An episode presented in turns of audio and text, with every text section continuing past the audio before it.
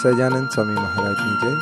तारीख आठ बे ओगनीस सौ छियासी, शनिवार, जाडेश्वर, प्रथम अमृत शिविर, प्रथम दिवस, प्रथम सभा, सवार अगर वागे आशीष, परम पुच्छ स्वामी श्री।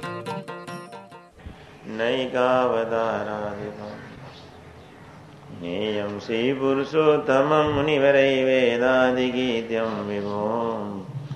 तन्मूलाक्षरयुक्तमेव सहजानन्दं च પહેલી સભા આપણે જનરલ થોડી કરી લઈએ બાકીની ત્રણ સભાઓમાં અમરીશ દીક્ષાર્થી સેવકોની ફરજો એના નિયમો એ અંગેનું વિશ્લેષણ કરીશું હું ફકીરભાઈ કોઠારી સાહેબ મોટા સાહેબ બધા ભેગા થઈને બપોરે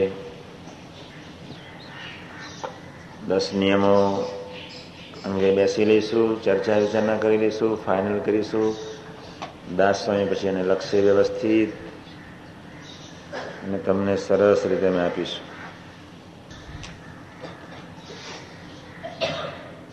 એક વ્યવહારિક વાત એટલા માટે જ કરવી હતી એટલે શરૂઆત હું કરું છું. પોષી પૂનમના એ મંગલકારી શુભ દિવસથી આપને સૌની જવાબદારી ખૂબ વધે છે. ત્યાગીઓની ભાગવતી દીક્ષા કહેવાય. ગ્રહસ્થોની અમરીશ દીક્ષા કહેવાય. એટલે પોષી પૂનમથી આપની સૌની જવાબદારી ખૂબ વધે છે.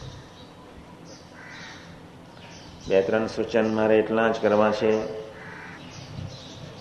હજુ સુધી આધ્યાત્મિક ઇતિહાસના પાને એક નાલાયક કોક માનની વૃત્તિને લઈને જે એક રુચિવાળો, એક દિલવાળો અમૃત અમરીશની સાધુતાવાળો જે સમાજ તૈયાર થવો જોઈએ એ ન થયો. રાજા જયચંદ અને પૃથ્વીસરાજની બંનેની વચ્ચે એક માનની દિવાલ જોવું ન ઊભી થઈ હોત તો? વધતી જતી પ્રતિષ્ઠા પૃથ્વીરાજની એની શક્તિને બિરદાવી ન શક્યા રાજા જયચંદ. અને એક માનની નાલાયક વૃત્તિ કરીને જેના ખોડે નહીં બેસવું જોઈએ એના ખોડે બેસી ગયા. એક ઇતિહાસ. સોમનાથનું એ પ્રભાસ પાટણ ક્યારેય લૂંટાત નહીં. પણ બે બ્રાહ્મણ પ્રભાસ પાટણના ઓજસ પુરુષો કહેવાય. બે ભાઈઓ હતા, બ્રાહ્મણો જ હતા, એક જ માવતરના દીકરાઓ હતા, સંજોગોના દિન. મોટા ભાઈની દીકરી નાના ભાઈના ઘરે વહી ગઈ. માનનું તાંડવ નૃત્ય ઊભું થયું અને મમ્મદ ગિઝની આવી ગયો. એવી એક નાલાયક બીમારી ઊભી થઈ સમર્થ રામદાસના વખતમાં. અને રામદાસનો એક શિષ્ય સમોવડીઓ શિવાજીની સાથોસાથ જેના ફળ સ્વરૂપે સૈનિકે ઔરંગઝેબને આમંત્રણ આપ્યું. રામદાસ તો બહુ સમર્થ હતા. રામદાસે સેનાનીને સમજાવ્યો એ સેનાની, એ રામદાસને એટલું જ કહ્યું કે તમે શિવાજીને એકલાને જ ભાડો છો. શિવાજી સિવાય કોઈ બીજું છે નહીં. બંને સમવડિયા, બંને તાકાતવાન, બંને શક્તિશાળી. રામદાસ એને ધીમે ધીમે કહ્યું, સાંભળ, મોટા પુરુષની દ્રષ્ટિમાં ભેદ્રષ્ટિ ન હોય, પણ પાત્રતા એ કોક ચીજ જુદી છે. અને છેવટે રામદાસે એક ચરિત્ર કરવું પડ્યું. પોતાના પગે કેરી વધી ઉપર એક વ્હાઇટ સફેદી એલિમેન્ટ સેવા ગોઠવ્યા. પાંચ જેવું દર્શન કરાવ્યું એવું પાંચ જ બહાર હતું. સભા ભરાની હતી. શિવાજી તે વખતે નહોતા. અને રામદાસે સૌને કહ્યું કે મને આખી રાત ઊંઘ નથી આવી. કેટલા દિવસ સુધી ઊંઘતો નથી. બહુ કડતર થાય છે. બહુ પાંચ પરો છે. કોણ ચૂસી લેશે? કોઈ ચૂસશે તો મારા બધા જ પ્રકારના દર્દ ઓછા થઈ જશે. કોઈ ન નીકળ્યું. શિવાજી આવ્યા. શિવાજી એટલું જ બોલ્યા દેહ કરતા તો વિશેષ વાલા તો તમે છો ને. ચૂસી લીધું. આવો. મળી અમૃતનો રસ, આશીર્વાદ. પણ એ ડંખ માનનો એ સેનાનીના ચૈતન્યમાંથી ગયો ને ઔરંગઝેબને ત્યાં સુધી બોલાઈ ગયો.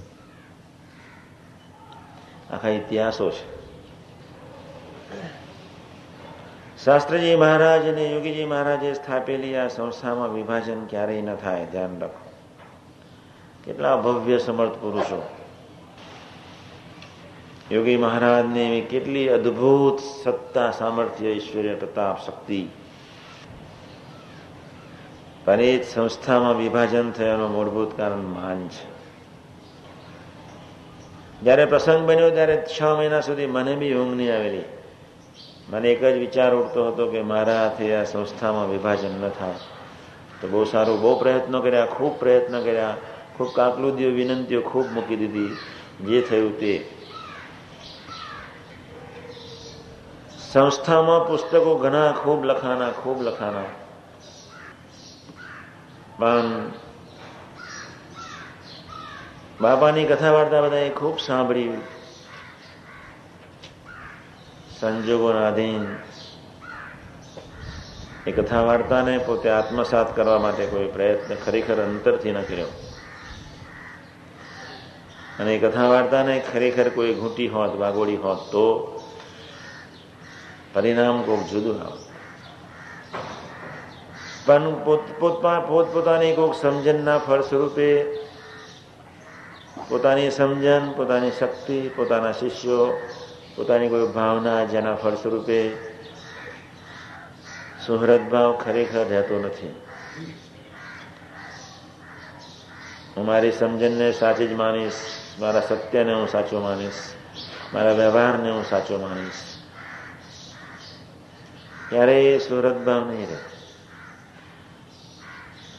હું તમને એકાવન જણને એ સમજાવવા આવી રહ્યો છું, નોંધો.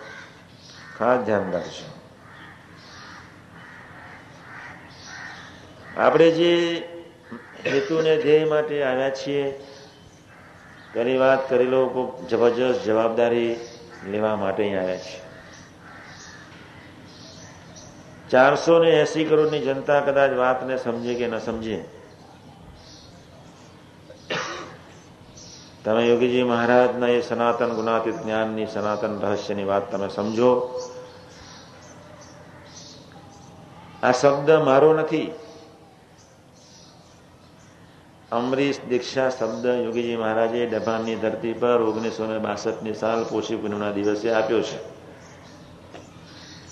એસી જણનું લિસ્ટ બનાવવામાં આવ્યું. એસી જણે હા પાડી દીધી. લિસ્ટ થયું બી ખરું. બધાને જણાવવામાં બી આવ્યું ખરું. બે રહ્યા, ઇઠ્યોતેર. જય સ્વામિનારાયણ. એટલે ખૂબ ધ્યાન રાખજો કે આપની જવાબદારી ખૂબ મોટી છે અથવા તમે ખૂબ મોટી જવાબદારી લઈ રહ્યા છો. એકનો એક જ અર્થ થાય. કોઈ ભવૈયાનો ખેલ ભજવવા માટે નથી આવ્યા. ખંડુની કોઈ શિખનપુરી ખાવા નથી આવ્યા. કે નર્મદાનો ઠંડો પવન ખાવા નથી આવ્યા. ખરેખર અંતરથી રાજી કરવાની કોઈ હેતુથી યોગીજી મહારાજને હાસ ન થઈ. અંતરથી હાસ ન થઈ. અનઓળખ્યા વયા ગયા. અને એવા પુરુષના ચૈતન્યમાં એક હાસ કરવા માટે. એનો બીજો અર્થ છે, ખરેખર દીકરા થવાના કોઈ હેતુથી અને ત્રીજો અર્થ છે, અક્ષર પુરુષોત્તમ મહારાજ અને ગુનાતીત પુરુષોની યોજનાના સેવાના નિમિત્તકરણો બનવા માટેના કોઈક મંગળકારી હેતુથી. આપને આવ્યા છીએ જે યુનિફોર્મ નક્કી કરીએ તે એ વાત બાજુમાં રહી, પણ અમરીશ દીક્ષા એટલે કેવળ જેનું ચોવીસે કલાકની હરેક સેકન્ડનું જેનું જીવન પ્રભુને અર્થે, ભક્તોને અર્થે. અમરીશનું જીવન હતું કેવળ પ્રભુને અર્થે. આપણે ઉમેરીએ છીએ પ્રભુ અને પ્રભુના ગમતામાં ભક્તોને અર્થે. પ્રભુના ખરેખરા સેવક થઈ અને ભક્તોમાં અત્રોત થઈ. અને જે સનાતન અક્ષર બ્રહ્મની જે વાત અક્ષર પુરુષોત્તમ મહારાજની સર્વોત્તમ શુદ્ધ ઉપાસના અને એ સુહૃદ ભાવ અને નિર્દોષ બુદ્ધિનું એ સનાતન સુખ. આપણે પ્રાપ્ત કરીએ, વ્યાપક બને. તમે ખૂબ ધ્યાન રાખજો. ખૂબ મોટી જવાબદારી આપણે લઈ રહ્યા છીએ. જવાબદારીની સાથોસાથ આપણે ખૂબ સભાન રહેવું પડશે, જાગ્રત રહેવું પડશે. કોઈ વ્યક્તિ વર્તે કે ન વર્તે, એના તરફ કિંચિત નજર રાખ્યા સિવાય દોડે જ જવું પડશે. જ્યારે એક મંગલકારી ભાવનાથી પોષી પૂનમના એક મંગલકારી શુભ દિવસે જ્યારે તમે સાકાર બ્રહ્મને દીક્ષા આપી, તે મંગલકારી શુભ દિવસે ગુરુચરની જ્યારે એક સંકલ્પ કર્યો છે કે ખરેખર જીવી લેવું છે. ખરેખર અમરીશ દીક્ષાને શોભે એવા ખરેખર દીક્ષાર્થી, ખરેખર સેવક થવું છે. અમરીશનું જીવન કેવું હતું? પ્રભુ જેનું ભજન કરે, એની નામ અમરીશ. પ્રભુ જેની સેવા કરે, એની નામ અમરીશ. પ્રભુ જેને યાદ કરે, એની નામ અમરીશ. એ સંબંધ કેવો છે તમને બધાની ઇતિહાસની ખબર છે.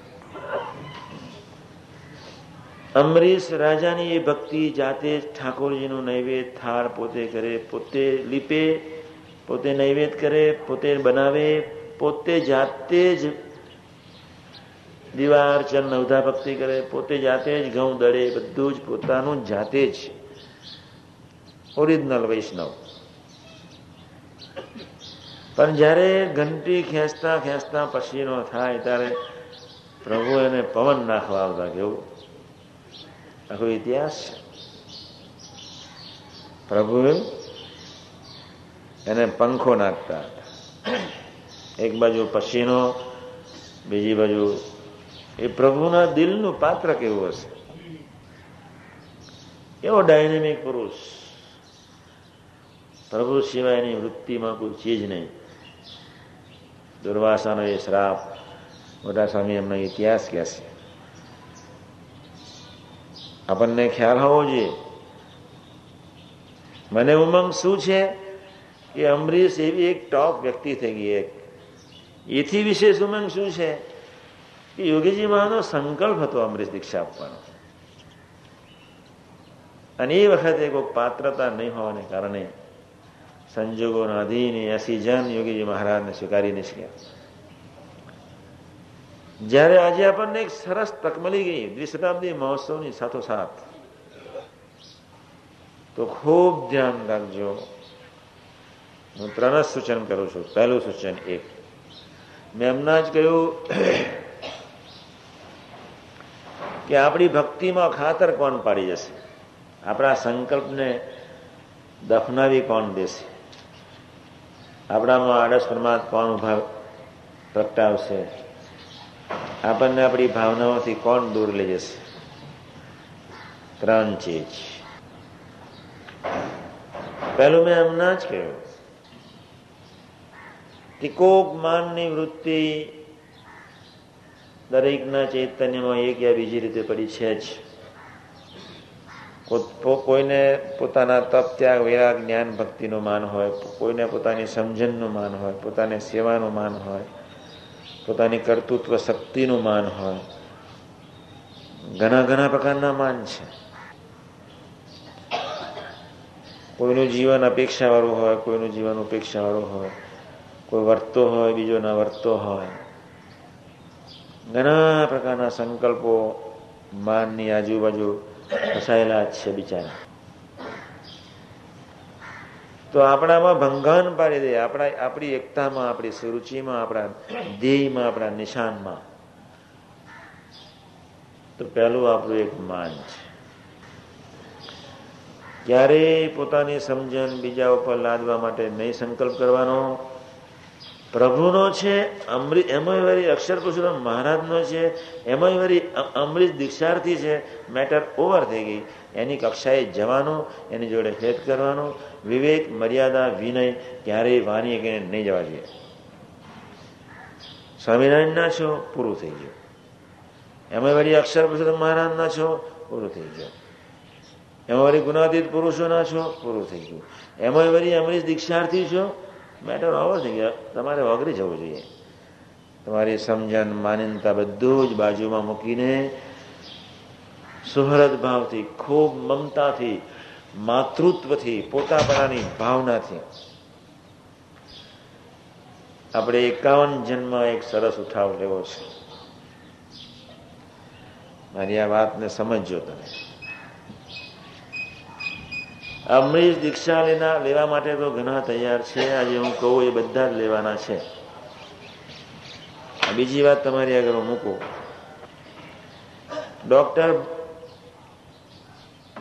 from Rajkot Bhatt doctor Mugendra Kikani બધા ઘણા છે કે જે અમરીશ દીક્ષાને લેવાને યોગ્ય છે. પણ મારે બહુ વિશાળતાથી એમનો નથી લેવું. એકાવન પર અખતરો કરવો છે. સમજી લેજો તમને તો સ્પષ્ટ કહીશ જ ને. રાયસ યાદા બી છે મનીભાઈ બી છે, ભાઈ બી છે, બધાએ ભોગ તો આપ્યો છે. અને બીજું વચ્ચે તમે નોંધી લો કે આઠ પ્રદેશોમાં, દરેક પ્રદેશમાં ગુનાતી દ્વિશતાબ્દી મહોત્સવ માટે, આઠે આઠ પ્રદેશમાં સક્રિય મુંબઈ બી થયું છે, સક્રિય સુરત બી થયું છે, સક્રિય વડોદરા બી થયું છે, સક્રિય અમદાવાદ બી થયું છે. કોઈ નથી થયું, નથી કહેતો સૌથી વધારે કાર્યકર્તાઓ જો સક્રિય થયા હોય તો રાજકોટ ખાતે. આ તમે બી ધ્યાન રાખજો. સમજી લેજો, હું કોઈ પાગલોમાં બેઠો નથી. વડોદરાની ધરતી પર કદાચ દસ સેવકો સક્રિય થયા છે તો રાજકોટમાં હું કહીશ તો શકીશ કે વીસ થયા છે બોમ્બેમાં કદાચ પંદર થયા છે તો હું એટલું તો કહી શકીશ કે રાજકોટમાં ત્રીસ થયા છે ત્યાં જેટલા કાર્યકર્તાઓ છે, એ લોકોએ જે ભોગ આપ્યો છે મારો કહેવાનો મતલબ એ છે કે આજે એ બધાને કદાચ પંડ્યા કે સોલંકી, ગઢવી કે મિયાજી, રતનજી અમારા રાજકોટના કિશોરભાઈ કે હિંમતભાઈ, એ લોકોએ જે પરિસ્થિતિમાં જે અમારી સેવા કરી છે, શું વર્ણન કરીશ? છેલ્લે દિવસે હું તો મુક્તોની જ વાતો કરવાનો હતો, ગુનાતીતના બે પ્રસંગો જ કહેવાનો હતો. પચીસમી જાન્યુઆરીને મંગલકારી શુભ દિવસે. કે કેવા સમાજે કેવો સરસ ભોગ આપ્યો. તૈયાર થઈને જ બેઠો હતો, પણ અમરસિંહભાઈનું પ્રવચન એ ટાઈપનું સાંભળ્યું એટલે મેં તદ્દન જોગ આપી દીધો. ટાઈમ બી નહોતો, સવા બે થઈ ગયા હતા. પણ એક સમાજે જે ભોગ આપ્યો છે, આપણી આંખમાં આંસુ આવી જાય.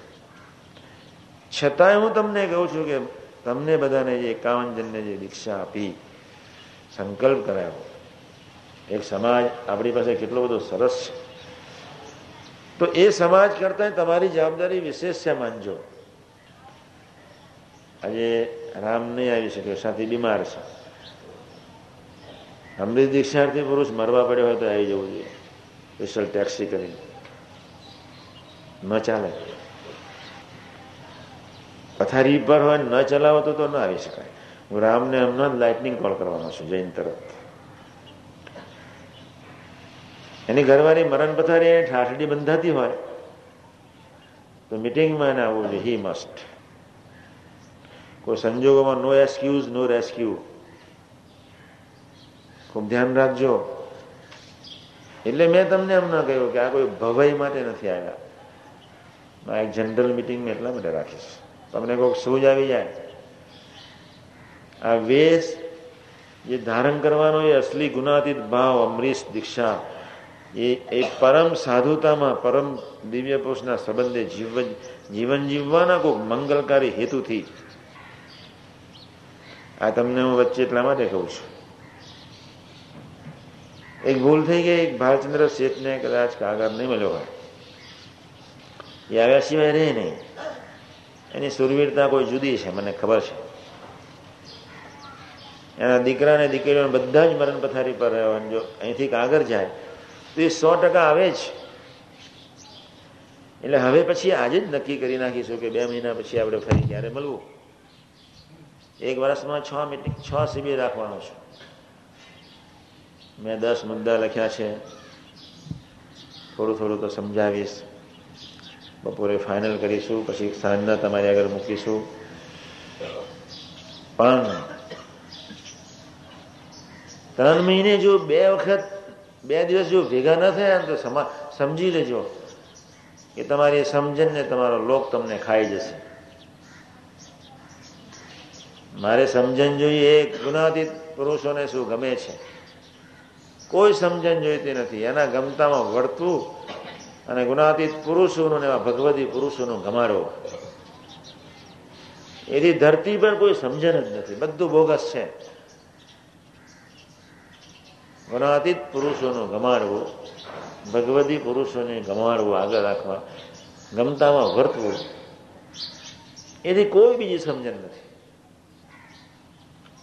એ દસ મુદ્દામાં આવી બી જવાનું છે. આ તો એક અમૃત નિષ્ઠાર્થી પુરુષોની જવાબદારી ચીજ છે? હું તો સવારના પરમાં સાત વાગે આવી જવાનો હતો. રાત્રે સાડા બાર થયા એટલે મને આમ સંકલ્પ ઉઠ્યો. મનીભાઈ મને કહ્યું કે બધા સુવાડીનું આવ્યો. એ તો રાત્રે જ આવવાનો હતો અહીંયા. તમને મળી કરીને શાંતિથી બેસીને પછી પ્રોગ્રામ ગોઠવીને. પછી શિબિરમાં તો કંઈ નવ વાગે સભાવતી છે, સાત વાગે ના ઉઠાડ્યું તમે. કારણ કે લગ્નમાં આવ્યા છો તમે. ઉભરાટની શિબિરમાં જ્યારે તમને છ વાગે છોડતો નથી, તો પછી તમને તો હું કેવી રીતે છોડું? કેવી રીતે છોડું? પણ નહીં, મેં કહું મારે ઇન્સ્ટ્રક્શન આપી છે તો પછી હું જ રાત્રે સૂઈ ગયો. મને ઊંઘ નહીં આવી અઢી વાગ્યા સુધી. પછી સવારે ઉઠી ગયો તો વહેલો, પણ કોણ ઉઠાડે તમને? જે હોય તે. પણ વર્ષમાં છ શિબિર થવાની. દર બે મહિને બે દિવસ તો હું કાઢી સજ. અને શરદ પૂર્ણિમાના એ મંગલકારી શુભ દિવસ સુધી મારું કોઈ વિચરણ નથી. આ તમે નોંધી લો. મારું કોઈ વિચરણ નથી. એસ્પેશિયલી હું ગામડે જતો હતો અને સત્સંગ મંડળ, સત્સંગના વિકાસ દરથી મેં દાખલો કર્યો. હવે આઠ મહિના નથી જ. આ પોષી પૂનમથી શરદ પૂર્ણિમા નવ મહિના સુધી. એક વિચરણ હશે. કે યોગો જ્યાં હશે, ત્યાં હું જઈશ.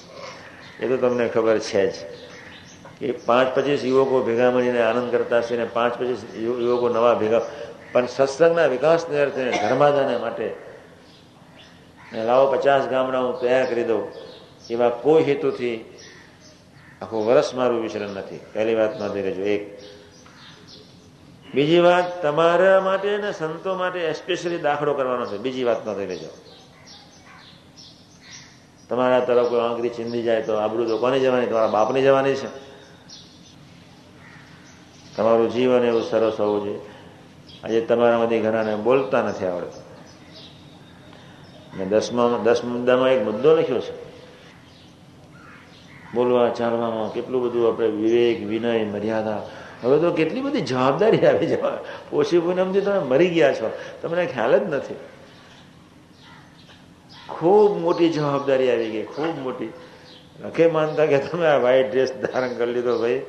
અમરીશ દીક્ષા આખી એક ભાગવતી દીક્ષા જેવી એક મંગલકારી ભાવના તમારા ચૈતન્યને વિશે દુનિયાની કોઈ પણ વ્યક્તિ કરતા, અહીંથી પ્રકૃતિ પુરુષ સુધીના કોઈ અવતાર વાત કરતા, પ્રધાન પુરુષ કરતા, મૂળ પુરુષ કરતા, તમારી કોટી તદ્દન જુદી છે અને તમે અક્ષરધામના છો. એ જાણપણો તમારે સહજ હોવું જોઈએ. તમે આ લોકના નથી. જે દિવસથી તમે દીક્ષા લીધી, તે દિવસથી તમે આ લોકના મટી ગયા. નવ મહિના સુધી એક ધાર્યો દાખલો મારો તમારી પાસે પાછળ જ હશે. સંતો, સાધકો, સેવકો, સાધકોમાં તમે બધા જ યુવક મંડળ અને સેટલમેન્ટ. આ સિવાય નવ મહિનામાં એક મિનિટનો સમય બીજાના અર્થે છે જ નહીં. ખાનગીવાળાને હવે નક્કી કહી કંઈક અગિયાર વાગે બંધ. પોટલા બાંધીને જ્યારે ટાઈમ આવું આપું ત્યારે આવજો. બહુ ભીડો બેઠ્યો બહુ ઘણું કરી નાખ્યું, બહુ દોડ્યા. આ સંતોન મેં કહી દીધું, મેં જેટલું સત્સંગનો વિકાસ થયો છે, એને સાચવતા શીખી જાઓ. ખૂબ થઈ ગયું, ખૂબ થઈ ગયું. આપણી સભા ત્રીસ ચાલીસ હજાર માણસ એક ધારા બેસી રહે એટલે શું? અને ચાલીસ હજારમાંથી ચારસો જણને આ વાત સમજાય. અને ચારસોમાંથી ચાલીસ જણા વર્તના નીકળશે તો બહુ થઈ ગયું. આ માર્ગ જ કોકનો છે. એટલે હું તમને હમણાં ગણાવું છું કે આપની જવાબદારી એટલી બધી ખૂબ વધી ગઈ. ઓછી પૂનમના મંગલકારી શુભ દિવસથી બહુ સભાન જાગ્રત રહેવું પડશે. સંઘર્ષ હવે ખેલવાનો આવશે.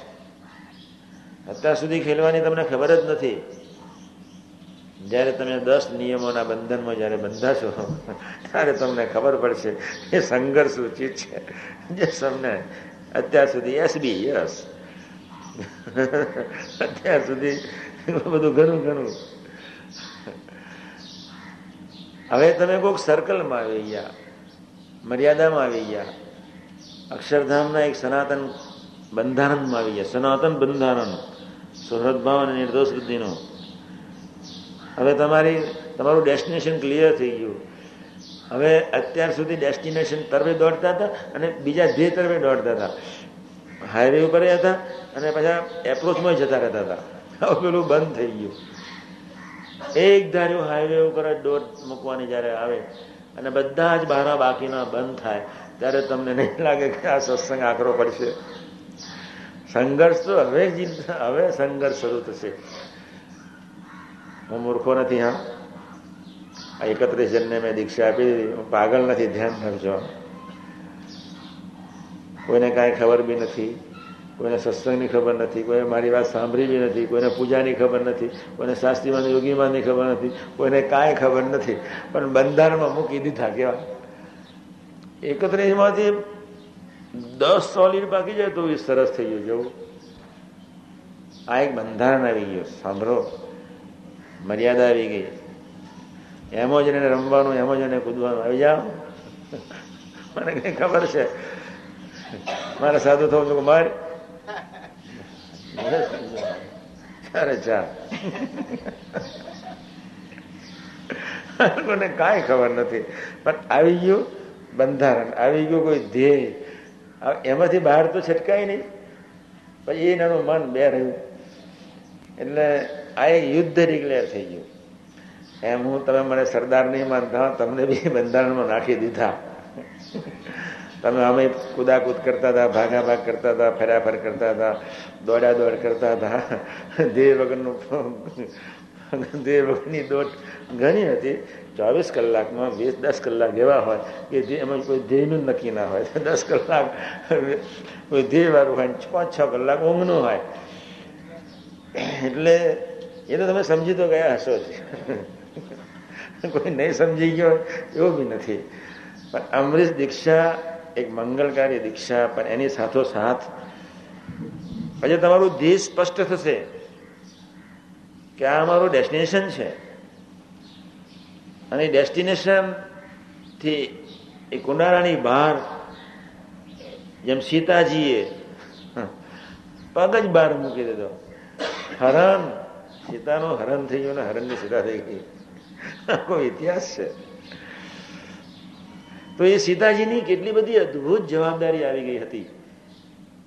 એમ જે દિવસથી તમે સંકલ્પ કર્યો, તે દિવસથી એ ખૂબ મોટી જવાબદારી માથે આવી ગઈ અને હવે સંઘર્ષ હવે શરૂ થવાનો.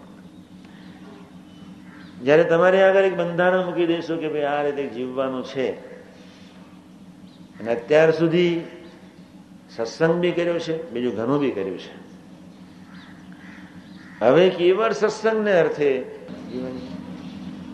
મેં હમણાં જ કહ્યું તે પ્રમાણે આપણા જીવનમાં ત્રણ ચીજ ખાતર પાડી જશે. પહેલી છે માન અમરીશ દીક્ષાર્થી તરીકે દરેકનું વ્યક્તિત્વ આઉટસ્ટેન્ડિંગ બને. દરેકનું જીવન અદ્ભુત બને. દરેક ગ્રહસ્થ હોવા છતાં ખરેખર સાધુ બને. એવા કોઈક મંગલકારી હેતુથી આપણે સંકલ્પ કર્યો, ત્રણ ભાવનાથી દૂર રહેજો. પહેલી ચીજ, એક માન ખાતર. માન જેને અત્યાર સુધીની ભારતીય સંસ્કૃતિને પદ્ધર રગડી નાખી નખો દ્વારી દીધું ખતમ કરી નાખી. આખા સંપ્રદાયો ખતમ થઈ ગયા, રાજકારણ ખતમ થઈ ગયું, ટ્રસ્ટો ખતમ થઈ ગયા, ધર્મો ખતમ થઈ ગયા. એ બાબતમાં હું સરદારને બહુ ધન્યવાદ આપીશ, હા. સરદાર જેવું એક વ્યક્તિત્વ તમે શીખજો. એ વ્યક્તિ મને પહેલેથી જ ગમે. એ એઝ અ પોલિટિશિયન ને એ કર્તૃત્વ શક્તિ એની બધી એટલી, તમે વર્તો કે ન વર્તો, નહેરુ ગમે તેવો છે, મારી ફરજ એને એને અદા કરી. ગાંધીજીએ કહ્યું એટલે વડાપ્રધાન પદ છોડી દીધું. ખસી ગયા? પણ લાખો ને કરોડોના દિલમાં એ વ્યક્તિ વસી ગઈ. એનું કર્તૃત્વ, એની બુદ્ધિ, એની શક્તિ, એની સમજણ, એટલી બધી ટોપ હતી. બાકી વડાપ્રધાન પદ પર તો કેટલા ઝઘડા ને કેટલી ધમાલ ચાલે છે તમને ખબર છે. વિધિના નો ટાઈમ ખસી ગયા હતા. એમ આપણી સૌની ફરજ છે. કોઈ વ્યક્તિ વર્તે, ન વર્તે, બોલાવે, ન બોલે, સેવા કરે, ન કરે આપણે વ્યવસ્થિત રીતે જામી પડવાનું છે. બીજા તરફ ભૂલે ચૂકે નજર રાખવા ગયા તો માર ખાઈ જવાના છીએ. જે દસ ભાવનાઓમાં આવે છે. મેં સરદારને એટલા માટે બોલાવ્યા કે એના જીવનમાં એને માન ભજવી શક્યું નહીં? કોઈ સંજોગોમાં નહીં. પણ એની ફરજ હતી ડુ એન્ડ ડાય બસ. કર્તૃત્વ શક્તિનો માસ્ટર મેન અત્યાર સુધીના ઇતિહાસમાં જો કોઈ જોયો હોય, તો રાજકીય કે સામાજિક ક્ષેત્રે સરદારને કોઈ વામી નહીં શકે. કોઈ નહીં. ફરજ એટલે ફરજ. Duty means DT work is worship એવું જે કર્તૃત્વપણું આપણા ચૈતન્ય, એવી જે સેવાની ભાવના જેને આપણે મહારાજ એને સેવા શબ્દ વાપર્યો.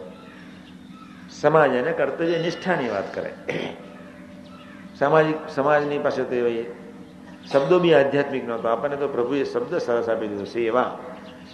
કોઈ સેવા કરે કે ન કરે, પણ તમે તો સેવા ક્યારેય ન છોડો. કોઈ સાથ આપે કે ના આપે? કોઈ કોઓપરેટિવ બને કે ન બને? કોઈ ટીકા ચર્ચા કરે કે ન કરે? તમને મેન્ટલી બી કદાચ કોઈ સાથ ના આપે. તો બી એને એવું એક અદભુત જીવન જીવી ગયા યોગી મહારાજ. એકલા હાથે બધા જ મંદિરોના કુઠારીઓના વિરુદ્ધ. કોઈ પણ જાતનો સહકાર સ્વામીજીને મળ્યો નહોતો. કોઈ ટીકા ચર્ચા સિવાય યોગીમાના જીવનમાં સ્વામીજીએ કોઈ વાત સ્વીકારી નહોતી. ચાલીસ વર્ષ સુધી એક ધાર એવા ભયંકર અપમાન સહન કર્યા. અને પોતાની સાઠ વર્ષની ઉંમર સુધી એક વ્યક્તિ એને નહોતી મળી. પોતાની સાઠ વર્ષની ઉંમર સુધી યોગી મહારાજને એક વ્યક્તિ એવી નહોતી મળી કે જોગી બહુ સારા સાધુ છે. એવું બોલનાર એક વ્યક્તિ નહોતી મળી. અને એક જ વ્યક્તિ મળી હતી યોગી મહારાજને અને શાસ્ત્રી મહારાજને. શાસ્ત્રીમાં એક જ એવું કહેતા હતા કે આની જોડ અક્ષરધામમાં નથી. જોગીને એક શાસ્ત્રી મહારાજ મળ્યા હતા અને શાસ્ત્રી એક જોગી મળ્યો હતો. પણ એ બાપાએ શાસ્ત્રી મા સાથેનો એક સંબંધ કેવો કર્યો છે? આ વાત બહુ સૂક્ષ્મ હું કરું છું, ધ્યાન રાખજો, હા. સાથી મિત્રોમાં એકલા દોડવાનો આવશે. અને તેવી વખતે તમારે પણ એકલા દોડવાનું જ, અને બીજા મિત્રોની સાથે સુહરતમાં કોઈ સંજોગોમાં છોડવાનો જ નથી. જ્યારે ગોંડલનું રસોડું કરવા માટે કોઈ તૈયાર નહોતું નાઇન્ટીન નાઇન્ટી ટુ સમંતર યોગીજી મહારાજને કોઈ જોગી, હવે રસોડું સંભાળી લો. યોગી મહારાજે એક ધાર્યું એના વચ્ચે ચાલીસ વર્ષ સુધી રસોડું સંભાળ્યું છે એટલે. કેવા એકાવધાની હશે? કેવી એ શાસ્ત્રી મારા તરફ નજર હશે? મુક્તો તરફ ક્યારેય નજર નહીં. એક. બીજું ભયંકર વિરોધ હતો. બે. ગોંડલ મંદિરના મહંત બન્યા ત્યારે બધા જ વિરોધ કર્યો. ત્રણ. શાસ્ત્રી મહારાજ સુધામ ગયા ત્યારે પછી પણ એક માસે વિરોધ કર્યો. ચાર. એ જોગીમાં તો બે આના છે નહીં. પણ યોગી મહારાજમાં એક વસ્તુ હતી કે શાસ્ત્રીજી મહારાજ પોતાના ગુરુની, ઈષ્ટદેવ સાથેની વફાદારી અને ગુરુ સાથેની પરાભક્તિ બે ચીજ એના રૂમાડે રૂમાડે એટલી બધી હતી કે જેના ફળ સ્વરૂપે એક પાત્ર એવું અવકાશી સરસ પ્રત્યુ હતા જ, પણ માનો કે પ્રત્યુ યોગી મહારાજનું જીવન આપણું એક નિશાન બની જાય છે. જ્યારે વ્યક્તિને એકલા જવાનું થાય ત્યારે બહુ અઘરું પડે. હવે તમે જોજો, હવે શરૂ થઈ સાધના, હવે. કુંડાડામાં આવ્યા છે ને એટલે હવે તો શું? ભજન કરવું પડશે, ધૂન કરવી પડશે કથા વાર્તા વાગોડવી પડશે, નપાસ થશે તો ખ્યાલ બી આવી જશે. અત્યાર તો જ્યાં સ્વામિનારાયણ આપણને તોબડો ચડે બીજાને ચડાવી દઈએ મારો એક સ્વભાવ હતો સ્કૂલ લાઈફ સુધી. વખાણ ખાતર નથી કહેતો મેં, જિંદગીમાં તોબરો શબ્દ જોયો નથી. મને ખબર જ નથી કે તોબરો શું ચીજ છે. મારા બ્લડમાં મને એ ખબર જ નથી. મેં જોયો નથી. હું સંતો એક દિવસ કહેતો હતો, મેં મારા બીજા બધા ઘણા દોષો છે. પણ બર્થરાઇટ જન્મ્યો ત્યારથી અત્યાર સુધીના ઇતિહાસમાં એકાવન વર્ષની ઉંમર સુધી તોબરો કે રીસ એ શબ્દ જ જોયો નથી. ખબર જ નથી. હા, વિચારમાં જઉં છું બહુ. પણ એ કોકને માટે જવું મારા માટે હું વિચારમાં ગયો હોય કોઈ પ્રસંગ બન્યો નથી. મારા વ્યક્તિગત અંગત લાઈફ માટે હું વિચારમાં ગયો હોઉં. સાથે અમે યોગી માની સાથે ફર્યા દસ વર્ષ સુધી. બધા માસ સાથે જ અમે ફર્યા છે પ્રસંગો તો ખૂબ બને. પણ યોગી માનું જીવન જ એવું હતું કે ધરતી પર પુરુષ એવું જીવન જીવી ગયો કે આ પ્રસંગો પ્રસંગો જ ન કહેવાય. એટલા માટે હું કાયમ કહું છું કે તમે એવા ગુણાતીત પુરુષોના પાંચ, દસ, પંદર પ્રસંગો વાગોળો, સાંભળશો નહીં, વિચારશો નહીં. વાગોળો આત્મસાત કરવા માટે કક્ષાએ જઈને પ્રાર્થના કરો.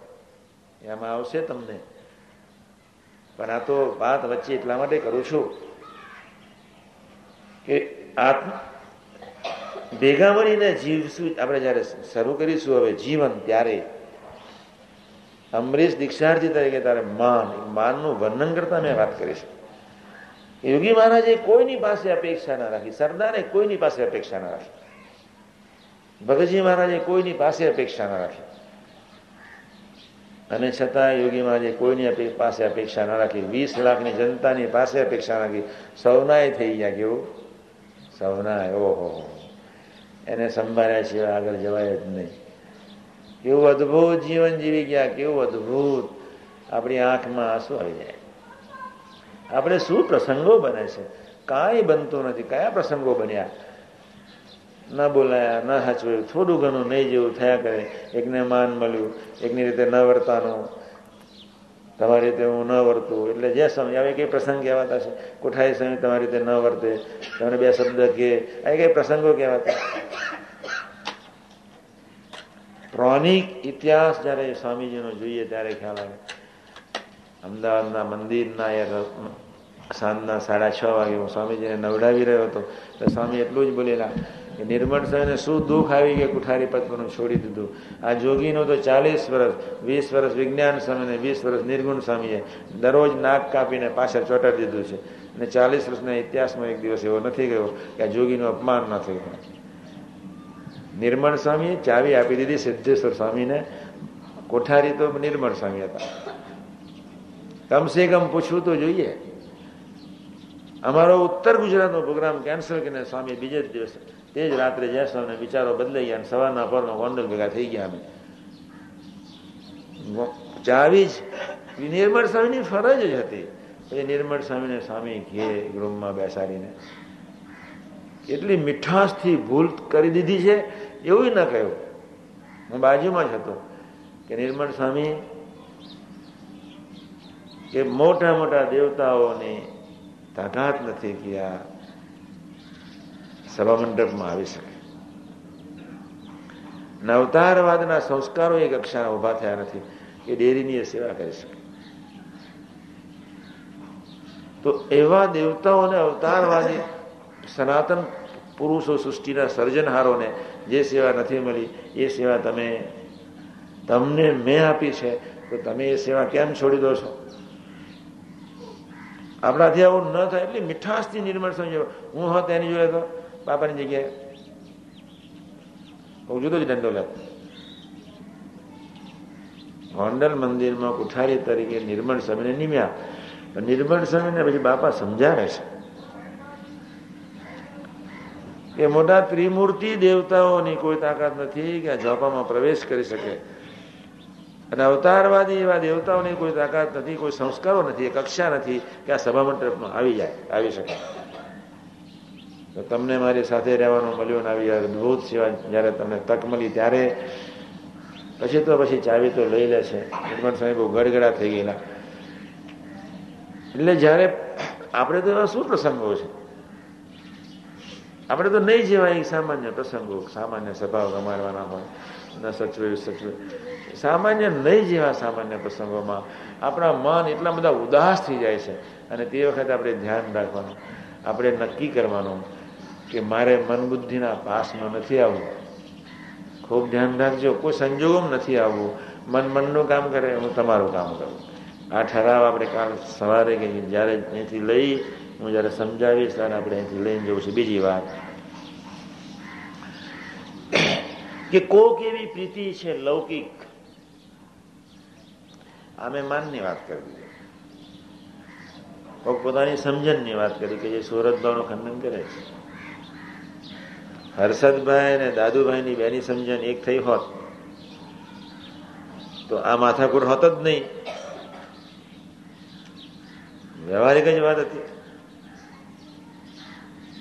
એની સમજણ એક થવાની જરૂર સમજણ દરેક વ્યક્તિ એની આગવી સમજણથી જીવે છે. ખરેખર અંતરથી હું વાત કરું છું.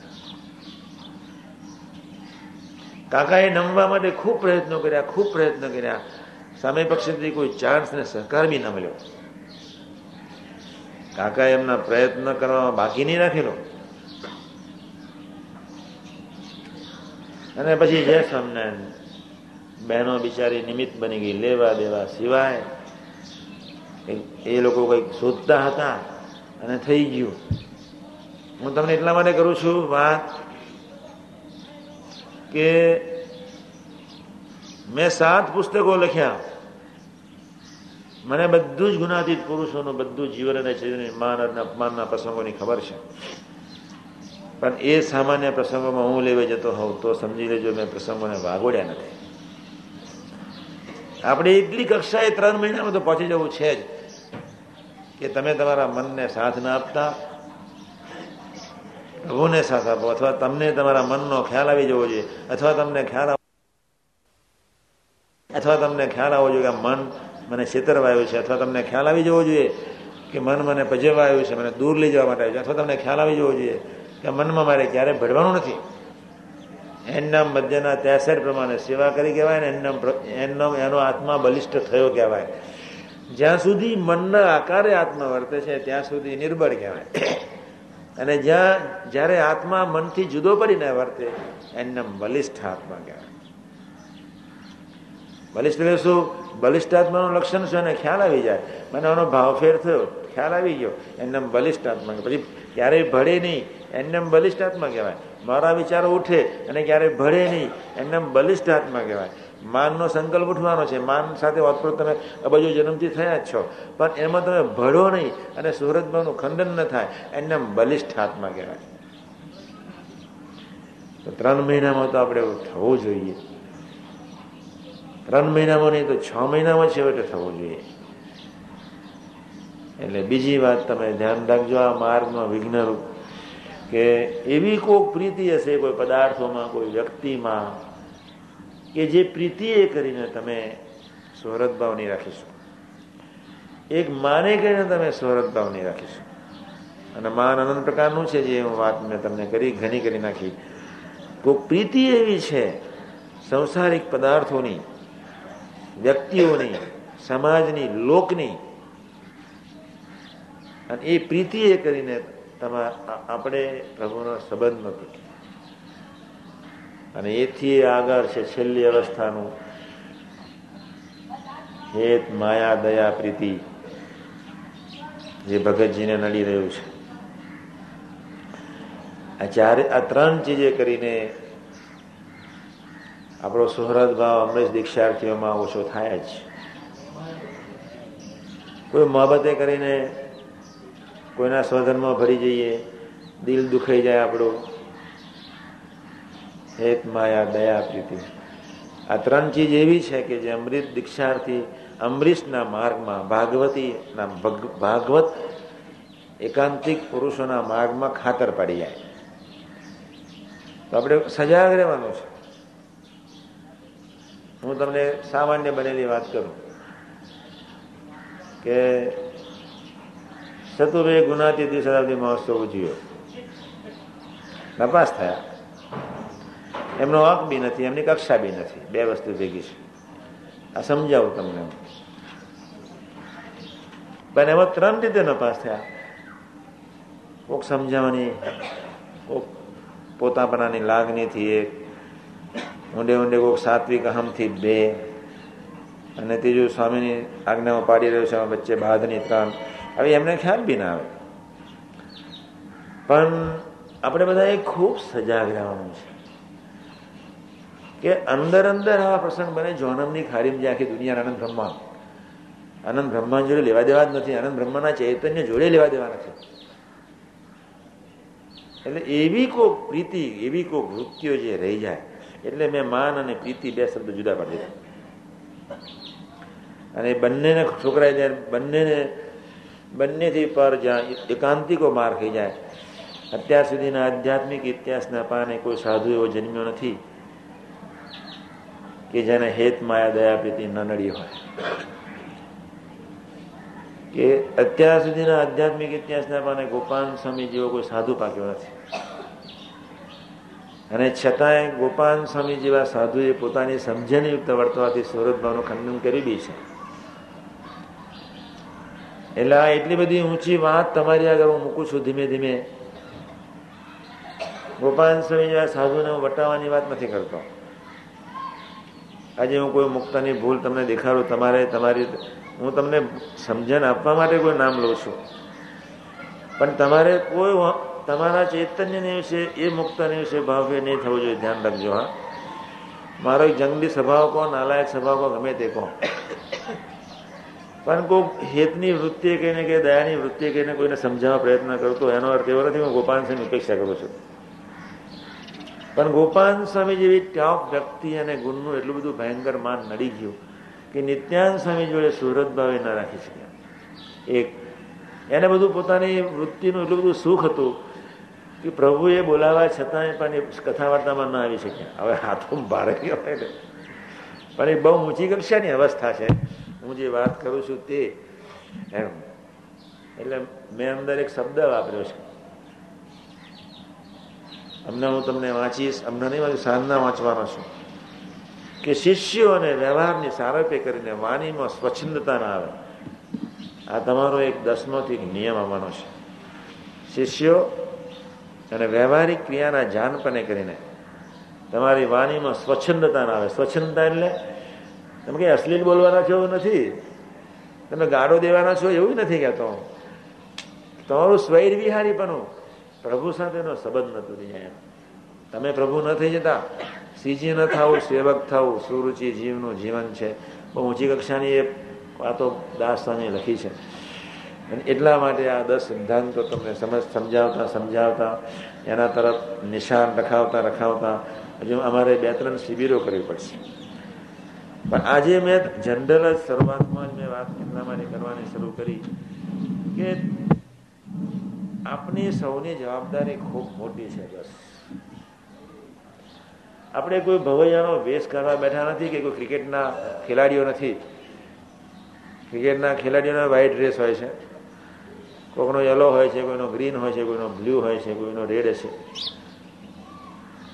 બ્રિટિશરો હંમેશા વ્હાઇટ ડ્રેસ જ પસંદ કરે. એમાંના આપણે નથી.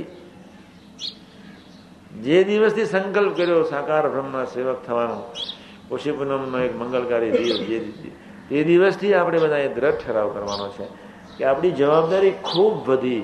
હવે આપણે બાળક બુદ્ધિએ કરીને, અજ્ઞાન અવસ્થાએ કરીને, અજાણે કરીને પણ આપણે અંદર અંદરમાં શિસ્ત, વિવેક, વિનય, મર્યાદા વધવા જોઈએ, ઘટવા ના જોઈએ.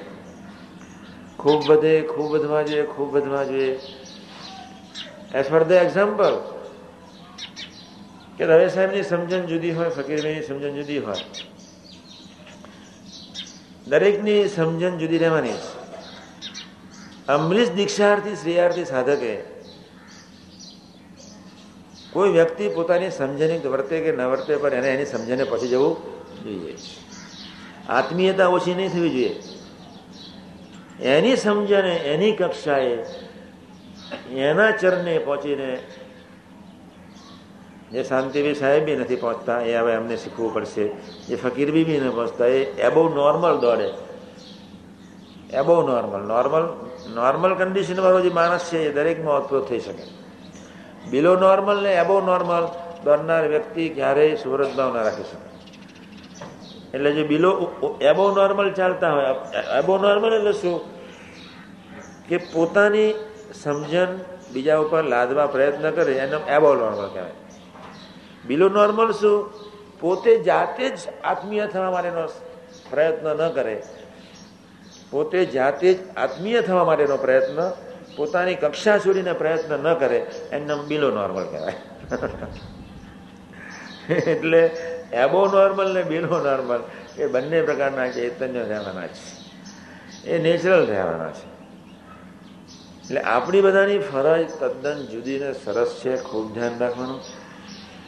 ભેગા થઈએ ને, હું આ સંતોને કહું છું, તમને એકલાને કહું છું એવું બી નથી. કે હજુ મારી મિટિંગ મારી જે મૂળ કેબિનેટ હું જેને મિટિંગ કહું છું, કે હું જેની સલાહ લેવા પ્રયત્ન કરું. હજુ મારી જે, હું જે કેબિનેટની સર્જન કરવા, જે હું કમિટી સંસ્થાકીય કમિટી હું જે બનાવવા માગું છું, એમાં હજુ તમારી પાત્રતા જ નથી. કે મારી મારી ઓરિજિનલ કમિટીમાં તમારો નંબર ખાય. આ લોકોને જ મેં કહી દીધું. હું તમારી સલાહ કેવી રીતે લઉં?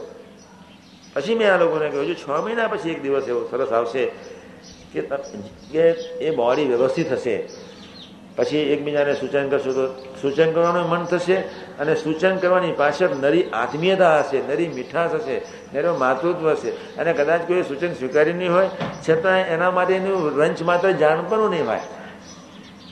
એમનેમ બોડી કહેવાય.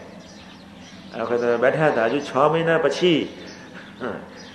અમારા ભક્તિ વલ્લભ ગાંધી કે મિટિંગ થતી નથી. બરાબર હજુ મિટિંગ નહીં, યોગ્ય થયા નથી ભાઈ. તમે મિટિંગની શૂટ અપનો છો? એ બહાર બોલે મિટિંગ થતી નથી, થવી જોઈએ. એટલે પણ હજુ તમે તમે તમે એકાવધાની થાવ, દોડો ભાઈ. હજુ હું હું તો મિટિંગો કરવા તૈયાર છું. શા માટે ટોપ બોડી ના હોવું જોઈએ. શા માટે ટોપ બોડી આત્મીય બોડી શા માટે ના હોય અક્ષરધામનું બોડી આત્મીય હોવું છે. અક્ષરધામના બોડીમાં ગોલોક ન હોવું જોઈએ, વૈકુંઠ ન હોવું જોઈએ, કળિયુગના પ્રવાહો ન હોવો જોઈએ, દ્વાપર ના હોવો જોઈએ, ત્રેતા ના હોવું જોઈએ બદ્રિકાશ્રમ શ્વેતદીપ અક્ષરધામ જ હોવું જોઈએ. એટલે બોડી કહેવાય. અને એ બોડીમાં પછી ચર્ચા વિશે ના થાય. એ ક્યારે પછી બે દ્રષ્ટિ કે વેરો વાદરો કે દિવાલ ઊભી કરે જ નહીં. ક્યારેય કરે નહીં. અત્યારે જે વૃત્તિઓ એવી છે કે એ બધી બહુ ઊંચી કક્ષાની વાત છે. અને ધીમે ધીમે સમજાય સમજાય જશે સરસ થઈ જવાનું છે. મને વિશ્વાસ છે, એટલે નો પ્રોબ્લેમ એટલે મૂળ વાત. એટલે આ એક સામાન્ય વાતો તમારે નથી કરતો, પણ હવે આપણે બાળક બુદ્ધિ ખરેખર છોડવી એક સમાજમાં આપણે ગમે તેટલું રહીએ, રહેવાનું છે, સમાજમાં જ રહેવાનું છે. પણ સમાજની સેવાઓ કરતાં કરતાં કરતાં કરતાં ભાવના એટલી જ રાખવાની છે કે હું પ્રભુની સેવા કરી રહ્યો છું. અમરીશ રાજ નહોતો ચલાવતો, પ્રભુ રાજ ચલાવતા હતા. જનક રાજ નહોતો ચલાવતો, પ્રભુ રાજ ચલાવતા મિથિલાયામ આમ નમી દહ્યતી કિંચન. એટલે અદ્ભુત સમજણ હશે. અષ્ટાવગ્ર ઋષિએ જનક એનો ટોપ સેવક. બધાને ઈર્ષા આવતી હતી.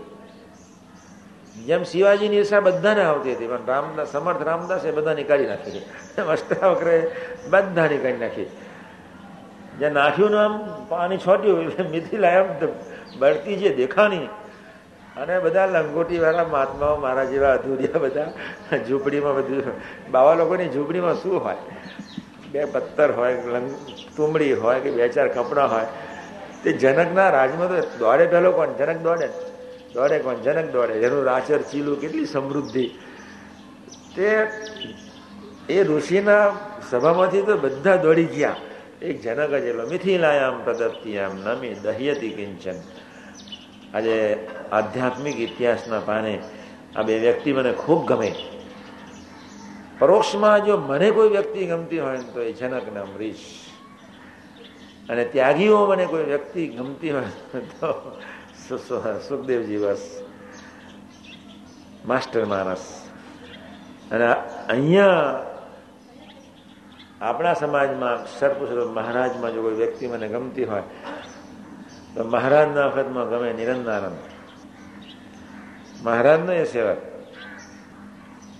નિરંદાનંદ બસ.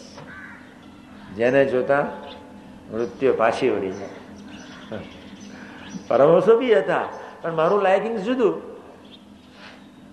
મને નિરંજનાનંદ ગમે છે. મને પર્વતભાઈ ગમે છે. મને રામ ભંડેરી ગમે છે. એ મારું લાઇકિંગ હતું. પરમહંસો એ કક્ષાએ નહોતા ગમતા, મને આજે બી છે. પર્વતભાઈ ગમતા હતા, રામ ભંડેરી ગમતા હતા નિરંદાનંદ ગમતા હતા. એટલે આપણે નંદ ગોરબા ગમતી હતી, બાપાનો પ્રસંગ માસ્ટરપીસ મને ગઢરામાં પહેલો. સાથે એ બધાએ નક્કી જ કરી નાખ્યું હતું કે તારા થકી આવે એટલું ઉગમનું તારા થકી આવે પરમ સત્ય કેવું? આ ચાર પાંચ પાત્રો એવા હતા કે પોતાની કોઈ સમજણ જ નહીં, સમજણ એટલે તું, બસ. તું બરોબર છે ને તારા સમજવાળા બરોબર છે, બસ. પર્વતભાઈને ક્યારે સાધુએ આટલી બધી ભયંકર ઉપેક્ષા કરી? સંતોએ આટલી બધી ઉપેક્ષા કરી. પણ એને જાણપણું જ નહીં રાખ્યું કે મારા સંત, મારા સંતો ઉપેક્ષા કરે જ નહીં. અને જે કરે છે મારા સારા માટે કરે મને ધ્યાનમાં લઈ જવા માટે. નાટક આટલું જ થઈ ગયેલું. મહારાજે ગઢડા પર્વતભાઈને બોલાયા. સાત દિવસનું પારાયણ હતું અને પર્વતભાઈ આવે તો લાભ લે આનંદ થાય. બિચારા ગ્રહસ્થ ક્યારે સમાગમનો કથા વાર્તાનો લાભ લેશે. પર્વતભાઈ બિચારા આવી ગયા સંજોગો નાધીન દાદાના દરબારમાં કોઈ વડીલ ધામમાં ગયું. એટલે એ સંજોગો નાધીન પેલું પારાયણ થોડું દસ બાર દિવસ લેટ મોડું રાખો.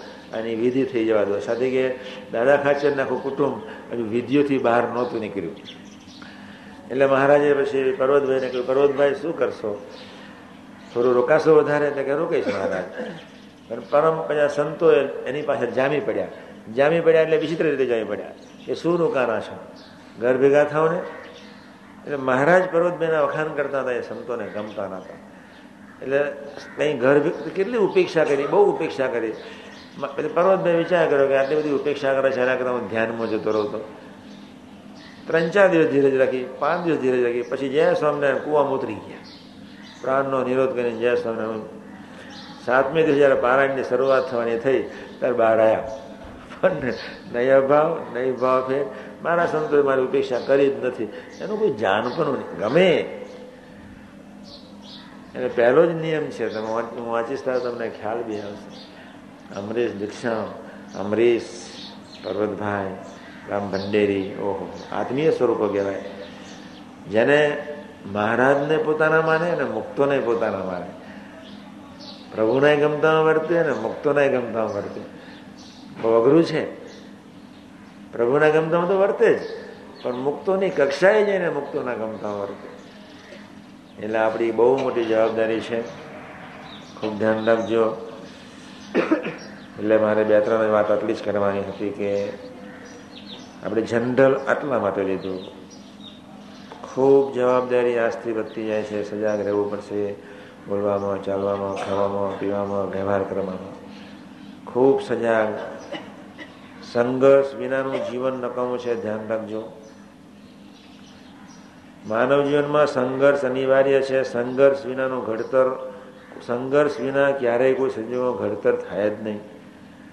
એવા ભયંકર સંઘર્ષો આવે તો ગભરાવાની કોઈ જરૂર નથી. તમે ખૂબ ધ્યાન રાખજો, કોઈ સંજોગોમાં જ ગભરાવાની જરૂર નથી.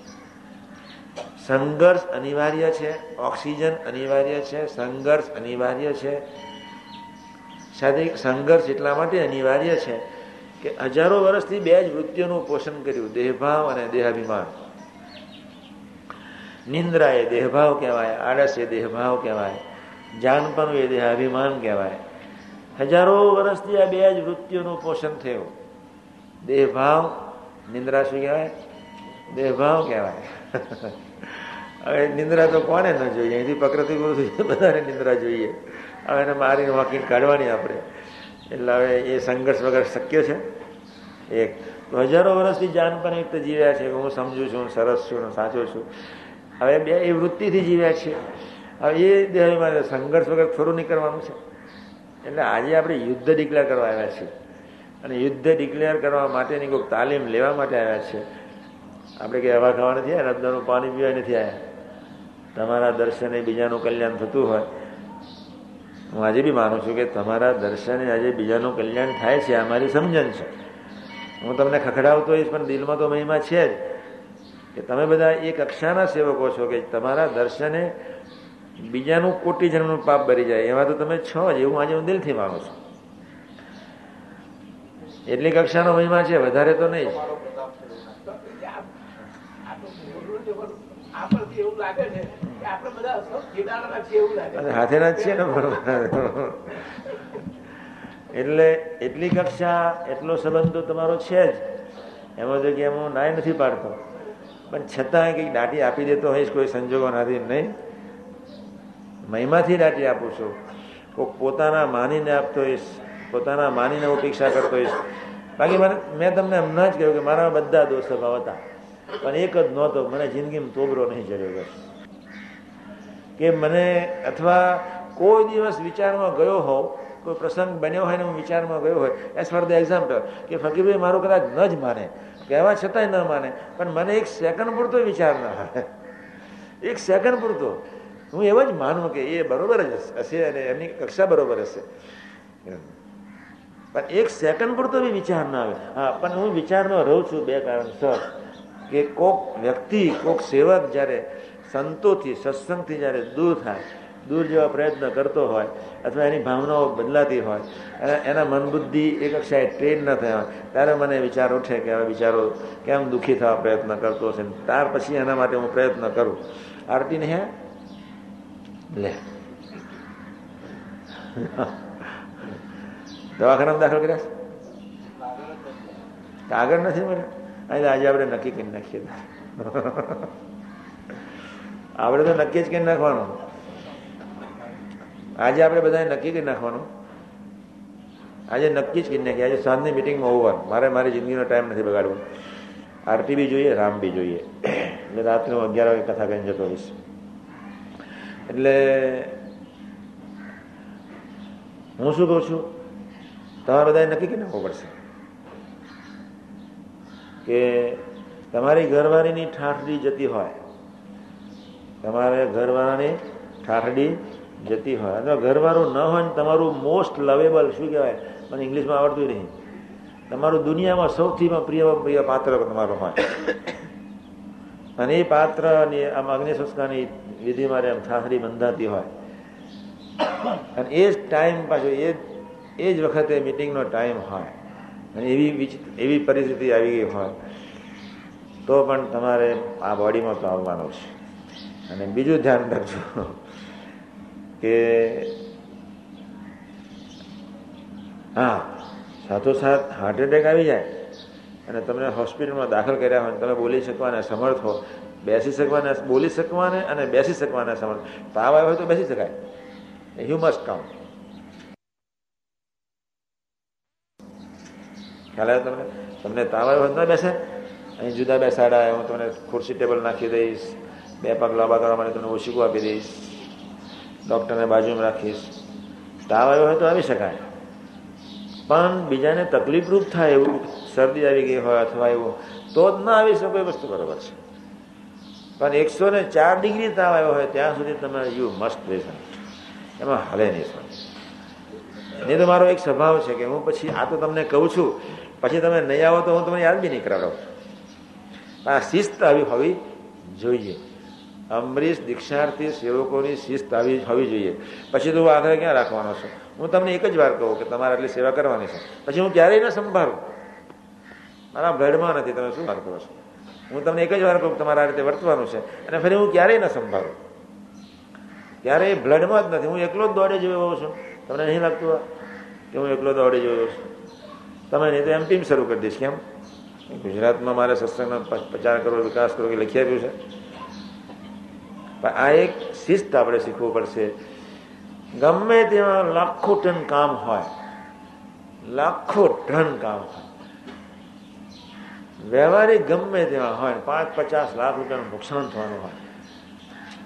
પણ એ નુકસાનીનું જોખમ વેઠીને પણ યુ હેવ ટુ પ્રેઝન્ટ બસ અમારા તમે શબ્દો સાંભળી લેજો. આજે હું અઢી વાગે આવ્યો. ફકીર બી મને ત્યાં આવ્યા. હું ફકીર બી આવ્યા હોય ને હું ત્યાં બેસવું બને જ નહીં. પણ મને ગેસ ઊંચે ચડતો હતો. એટલે મારે ચાલવું હતું. પછી લેટ્રિન જવું તો પછી હું ત્યાં ઉતરી ગયો. પછી ચાલ્યો. પછી અહીંયા લેટ્રિન ગયો. લોકો ફકીર વિચાર પડી જશે કે સ્વામી સ્વામી કંઈક પ્લાનિંગ કર્યું હોત તો સારું ખાવત ફકીર મને ગેસ ઉપર ચડતો. અમે શું છે? કાલે મેં ત્રણ વાર ખાધું. પેલા ફોજીન ઘેર ખાધું. મારી મારી દેહની અવસ્થાનું કોઈ દિવસ વર્ણન જ નહીં કરતો. મારી કરુણ હાલત. તે ફોજીની ઘેર ખાધું. અમનું વર્ણન કરીશ. ત્યાં પેલું એ ખાધું, શું કહેવાય? શું? પરોઠા. પછી આવ્યો દક્ષામ. દક્ષામ પછી બાબુભાઈ ઘે. લોટ પાપડીનો મને ગમે. પેલા છોકરા ખાયો લોટ હતો.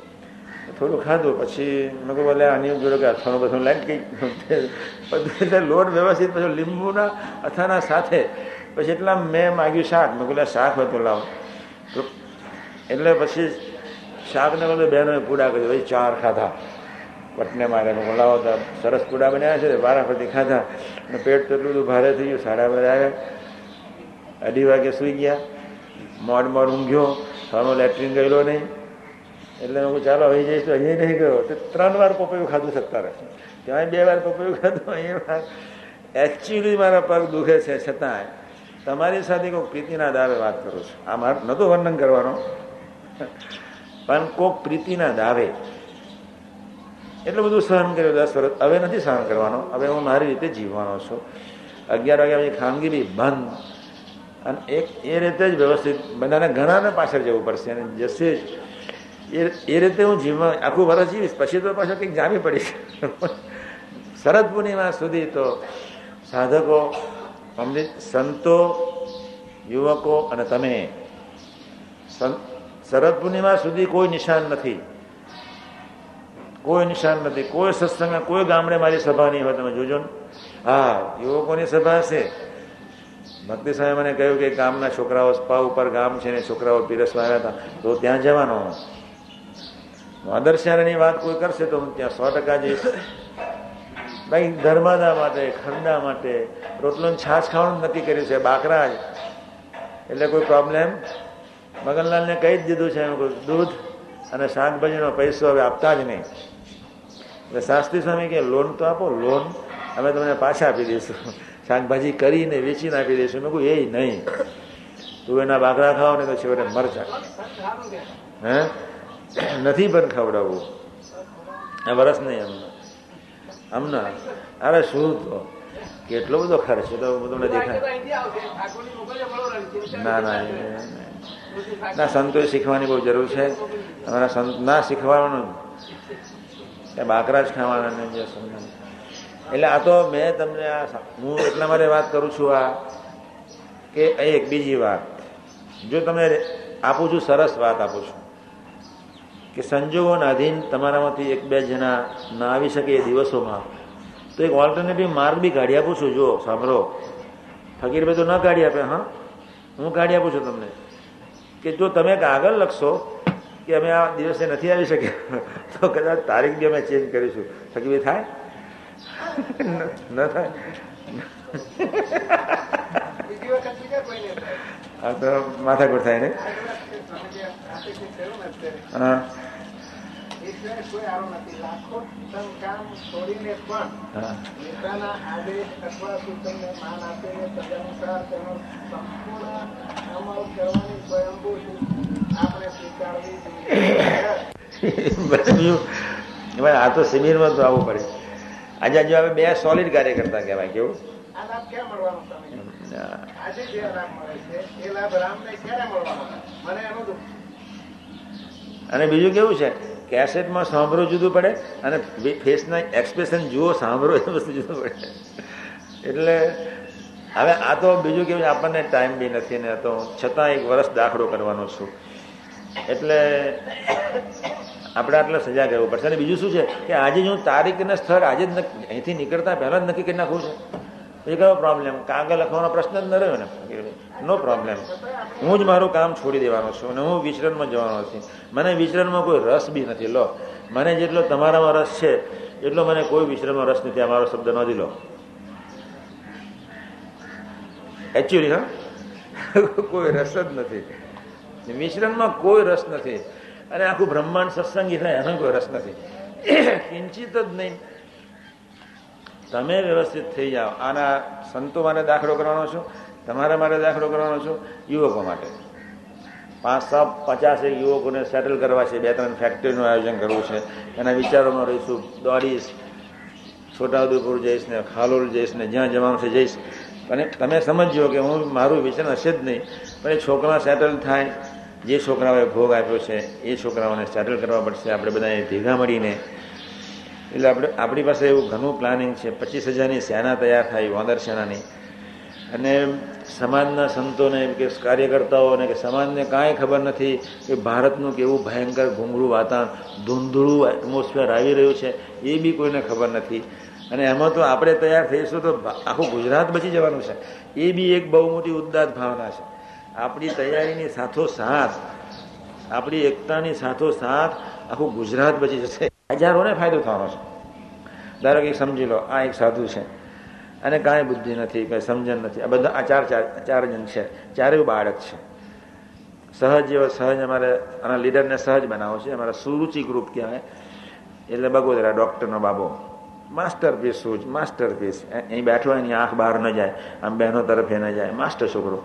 હવે આ લોકોનો લીડર થવાનો. હવે આ આ ટાબોરિયા અડધા એવા છે, જેને કોઈ ખ્યાલ નથી. પણ આ છોકરાઓનું શું જ આપવાનો છું. કે મને ખબર છે કે તમારામાં કાંઈ બરકત નથી. હું મૂર્ખો બી નથી કે મેં તમને સાધુ બનાવ્યા. પણ જો તમે ઘરે જશો, તો તમારા થકી તમારી ઘરવાળી એકલાનું કલ્યાણ થશે. જો અહીં ટકી ગયા, તો તમારા થકી હજારોનો રૂડો થશે. તો હવે એનો આત્મા એટલો બધો બલિષ્ઠ થઈ જશે કે જેને લઈને હજાર માને ફાયદો થશે. અને જો ઘરે જશે આ મારો કપના છોડીને, તો બે પાંચ જણનું કુટુંબ રૂડું થશે. તો આ લોકો બી વિચાર એક લોજિકલ સમજાવું છું. કે આ ધારો કે છોકરો ઘરે જશે. તો શું કરશે? પરણ છે શું? બીજું શું? એક કુટુંબના પાંચ સભ્યોનું રૂડું થશે કલ્યાણ તો નહીં, પણ એની વૃત્તિઓનું રૂડું થવાનું, એનું રૂડું થવાનું. પણ આ છોકરો જો ટકી ગયો, અને એને આમાં ટકી ગયો એટલે પૂરું થઈ ગયું. ટકી ગયો એટલે ભઠ્ઠીમાંથી પસાર થઈ જવાનું. તો એ હજારોનું કલ્યાણ કરશે. એની જ વ્યક્તિ. હજારોને, એનો ચૈતન્ય હજારોને માર્ગે દોડશે. બાકી ઘરે જશે તો એ ચાર પાંચ જણનું કલ્યાણ કરશે. એમ તમે આ માર્ગમાં એકાવન જણા જો ખરેખર આત્મીય થઈને ટકી ગયા, તો તમારું તો રૂડું થવાનું છે જ. મારું રૂડું ના થયું તો બીજાનું થાય જ નહીં. પણ તમારા રૂડાની સાથોસાથ પ્રભુની મોટી સેવા થઈ જશે. અને પ્રભુનો વ્યાપક સ્વરૂપે જે અક્ષર પુરુષ મહારાજનું એક સનાતન તત્વજ્ઞાન વ્યાપક બને, એ મોટી સેવાનો ફાયદો થઈ જશે. એટલે એકની પાછળ પ્રભુની સેવા, પોતાનું રૂડું થયું, એક કહેવાય બીજું, પ્રભુનું નિમિત્તકરણ થયું એટલે પ્રસન્નતાનું પાત્ર થઈ ગયા. બે, અને ત્રીજું, તમારા થકી હજારોનું કલ્યાણ થઈ ગયું.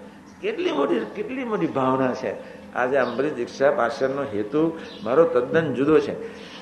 તમારી એક કોર્નરિંગમાં મૂકવા માટેનો કોઈ ભાવના જ નથી કે આ લોકોને બનાવી હું મૂર્ખો નથી. અને એની આ કોઈની કેપેસિટી જ નથી. એકત્રીસમાંથી સાત જ છોકરાની કેપેસિટી છે કે આ માર્ગ માટે આ સીધી વાત કરું છું. હવે તમારી વાત અમને નથી કહેતો તમે કેટલા ટકો એવા અમને નહીં કહું, પણ પછી કહીશ. પણ એકત્રીસમાંથી ના એમને આ એકત્રીસ મેં નવા નવા બનાવ્યા. હવે એમાંથી સાત જ જણની કેપેસિટી આમનો ભત્રીજો પેલો શું એનું નામ છે? આ એનું નામ શું પાડ્યું? દિવ્ય જીવન હવે એને હું ઓળખું. એના ચરિત્રને હું જાણું. હવે એની શું કક્ષા? પણ પેલું ઘૂપ બગોદરાનું ભેગે ભેગું. મેં કહ્યું જો એમાં ટકી ગયો તો એકોતેર ભેરી તો તરવાની છે જ. કે દાવડા કુટુંબનું તો સારું કલ્યાણ થઈ જવાનું જો ટકી ગયો. નહીં ટક્યો તો બેનું કલ્યાણ કરશે. પ્રાણેશ ભજીયા હાઉસ જય સ્વામિનારાયણ. લો ભજીયા ખાવ લો સમોસા તો આખી દુનિયા કરોડો જન્મથી કરે જ છે. એટલે આ એકત્રીસમાંથી સાત સારધાર નીકળી જવાના. સોલિડ અનબીટન છે. કે જે સાથે સોલિડ કામ કરવાના માસ્ટરપીસ આ સર્વમને કહેવાય કે પેલું સુપર સોનિક બોન સીન જેવા એકત્રીસમાંથી સાત તો. હવે એકત્રીસમાંથી બાકીના જે ચોવીસ. હવે એ લોકોની કક્ષા નથી, સ્થિતિ નથી, સમજણ નથી. એમાંય કોઈક હેતે કરીને જો ટકી ગયા. દાખલો કરવાનો છું, જવાનો જ નથી બહાર. આ સંતો મારે જ દાખલો કરવાનો છું. ઘરે જશે તો બૈરાનું કલ્યાણ કરશે પરમા તો ખરા જ. છોકરાનું કલ્યાણ કરશે અને સત્સંગ રાખાવશે, બીજું શું કરશે? એટલે આખી શક્તિ લિમિટેડ થઈ ગઈ. ભાવનાઓ લિમિટેડ થઈ ગઈ. આમાં સંઘર્ષમાં ટક્યા નહીં. એમ તમે જો સંઘર્ષમાં હતા ને કે તમારી એ જ હાલત છે. આજે હું તમને જે વર્ણન કરું છું તમે સિરિયસલી આ વાતને સાંભળજો. અત્યાર સુધી સત્સંગ કર્યો ને એ સત્સંગ જુદો છે. મહારાજે મુક્તાન સ્વામીને કહ્યું, હે મુક્તાન સ્વામી, તમારો તમે ગુણ ગુણ ગૌણ બુદ્ધિવાળા ગુણ બુદ્ધિવાળા ગૌણ બુદ્ધિવાળા સત્સંગી જો મુક્તાન સ્વામી બુલેટ વાગે ના બ્રહ્મચર્યનું શુદ્ધ સ્વરૂપ એકસો ને ચૌદ પગનામાંથી પસાર થનાર ધર્મ ધુરંધર જ્યાં ધર્મ નિયમ ને કચુંબર કરી નાખેલી વ્યક્તિ, જેના રૂવાડે રૂવાડે ધર્મની ભાવના એવી વ્યક્તિ માટે જ્યારે ગુના સહજાન સ્વામી કહે કે તમે ગુણ બુદ્ધિવાળા સત્સંગી છો, એટલે ચોથા, ચોથો નંબર કયો, કેવો? ગુણ બુદ્ધિવાળા સત્સંગી લઈશું સદભાવાળા હવે સદભા, ચાર પ્રકારના સત્સંગી છે. સાંભળજો બરોબર, તમે ધ્યાનથી. મેં તમને એટલા માટે બોલાયા. મેં કોઈ શાક નહીં સુધારવાનું હવે શાક ખાવું નહીં. જો નમની ખાડી ગયો શાક હું ખાયા જ કરું છું. એટલે ગુણ બુદ્ધિવાળા, નિષ્ઠાવાળા. નિષ્ઠાવાળા સેકન્ડ સ્ટેજ પછી આત્મબુદ્ધિ પ્રીતિવાળા. અને ચોથા નિર્દોષ બુદ્ધિવાળા. આ ચાર સત્સંગી. એમાં મુક્તાન સ્વામીને મહારાજ જ્યારે ગુણ બુદ્ધિવાળા સત્સંગી કે, એટલે બુલેટ વાગે કે ના વાગે જ્ઞાનજી. અને કેવી સાધુતા. કેવી માસ્ટરપીસ સાધુતા. સાધુતા એટલે શું અઠ્યાવીસ દિવસની બીમારીમાં એક સાધુ એવો અડબંગ જેવો સેવક મળી ગયો તે બજારના ચોખાયા છે ને સીધા નોંધવાના મૂકી દે. અને એમાં એટલી બધી કોકરીને તે મુક્તાન સમય ચાવે ને તો દાંત ને કકડે દાંત આમ હાલી જાય. ને તે તો એને દસ દિવસ ખાધું. અગિયારમે દિવસે કૃપાન સ્વામી આવ્યા. એટલે કૃપાન સ્વામી પ્રસાદ માગ્યો. ના પાડી દીધી. જો કે મુક્તાન સ્વામી શું થયું? જો હું એને જો પ્રસાદ આપીશ, તો આ સાધુને બહાર કાઢી મૂકશે. એટલે મુક્તાન સ્વામી પછી પછી કૃપાન સ્વામી તરાપ મારી પથ્થરમાં. એટલે વડીલને, એટલે લો લો હું આપું છું. એટલે પોતાની ખીચડી આપી, કૃપાન સ્વામી કૃપાન સ્વામી જેમ ખાય છે ને પહેલો જેમ દોધ ભીસે છે ને, આમ રૂમાળ ઊભા થઈ ગયા. એકદમ ગરમ બોલાવે સાધુને કોને ખીચડી બનાવી છે? કેટલા કોકરાશ એટલે મુક્ત, કૃપાન સ્વામી કીધું, આ સાધુને કોઈ સંજોગમ સિવાય ન રખાય. ત્યારે મુક્તાન સ્વામી કે, હું નહીં રાખું તો ઘેર જશે. તું શાંતિ રાખ. હું સહન નહીં કરું તો કોણ સહન કેવી સમજણ છે આવી ટોપ સાધુતાની મૂર્તિ હોવા છતાં પોતાના જ બળે જીવતા હતા એટલે, પોતાના જ બળે જીવતા હતા, પ્રભુની અસલી પ્રભુની પ્રાપ્તિ અને પ્રભુ કેવા, એનો સમ્યક નહીં ખ્યાલ હોવાને કારણે મહારાજ એને ગુણ બુદ્ધિવાળા મૂકી દીધા. કેવા? ગુણ બુદ્ધિવાળા તમે સમજી લો. હવે જો મુક્તાન સ્વામી જેવા ટાપ સાધુને ગુણ બુદ્ધિમાં પછી તો નિષ્ઠા નિષ્ઠા પછી આવ્યો આત્મબુદ્ધિને પ્રીતિ. આત્મબુદ્ધિને પ્રીતિ એમના અમરીશ દીક્ષા કહેવાય. અને એમાંથી આત્મબુદ્ધિને પ્રીતિમાંથી તમે આગળ જાઓ એમનામ નિર્દોષ બુદ્ધિ એમનામ ભાગવતી દીક્ષા. હવે આ ચાર પ્રકારના સ્ટેજ છે આપણા, સમજી લો. એમાં હવે આ બિચારા નવા સંતો. હવે તાકાત કક્ષા કોઈની નથી. પણ પ્રભુના બળે ગમતા વર્તમાન સંકલ્પ કરીએ, હે મહારાજ હે મહારાજ, બે વસ્તુ નડે છે ડાફોરિયા મારીએ છીએ ને ખોતરીને દુઃખ ઊભા કરીએ છીએ. પ્રથમ સોળ ને અઢાર ને મધ્ય સાર્થ તરફ નજર રહે ને તો કોઈ દેશકાર કોઈ માથાકુટી હસતા હસતા લઈ જાય. કોઈ સંકલ્પ જ ન ઉઠે. એ બધું આવશે અંદર તો દસ નિયમોમાં. વંજવા તમને મેં સમજાવ્યું, કેવું? ધારો કે તમને તમને બી કહું છું કે આ એક સંઘર્ષ છે, સમજી લેજો. સંઘર્ષ છે એટલે ત્રણ પ્રકારના સંકલ્પ ઉઠવાના.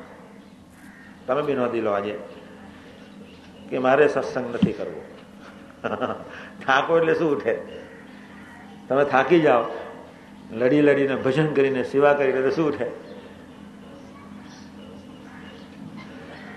એટલે ડોક્ટર સ્વામી તો કેવો ખેલાડી માણસ, મહંત સ્વામી તો કેવા મનને રમાડે સ્વામી. ડોક્ટર સ્વામી મહંત સ્વામી. શું રમાડે મનને રમાડે અને છતાંય મહાન સ્વામીને અમદાવાદની ધરતી પર ઘરે જવાનો સંકલ્પ ઉઠી ગયો. અરે તૈયારી પર જ. એટલે પછી બાપાએ કાકાને કહ્યું કે અમીનું ભગત જોડે બેસો. એટલે બાપ, કાકા એક જ એક જ વાક્યમાં મહંસને શાંત પાડી કે તમે ઘરે જશો. યોગી મહારાજ તમારા બાપ છે. અને મણિકાકા એ તમારા બાપ છે. તો મણિકાકા રૂડું કરશે બધાને તમારું કે યોગી મહારાજ. અથવા મણિકાકાને અર્થે જીવન જીવવું છે કે યોગી મહારાજને અર્થે? તમે જોખો કોણ બાપ કેવો છે અને કોણ કેટલું રૂડું કરશે? એકદમ મહાન સ્વામી પાછા વળી ગયા. આ એક સંઘર્ષનો માર્ગ છે. આ છોકરા આ સંતન બેસાડી મેં કહી દીધું હું ચાર સંકલ્પ ઉઠવાના છે જ.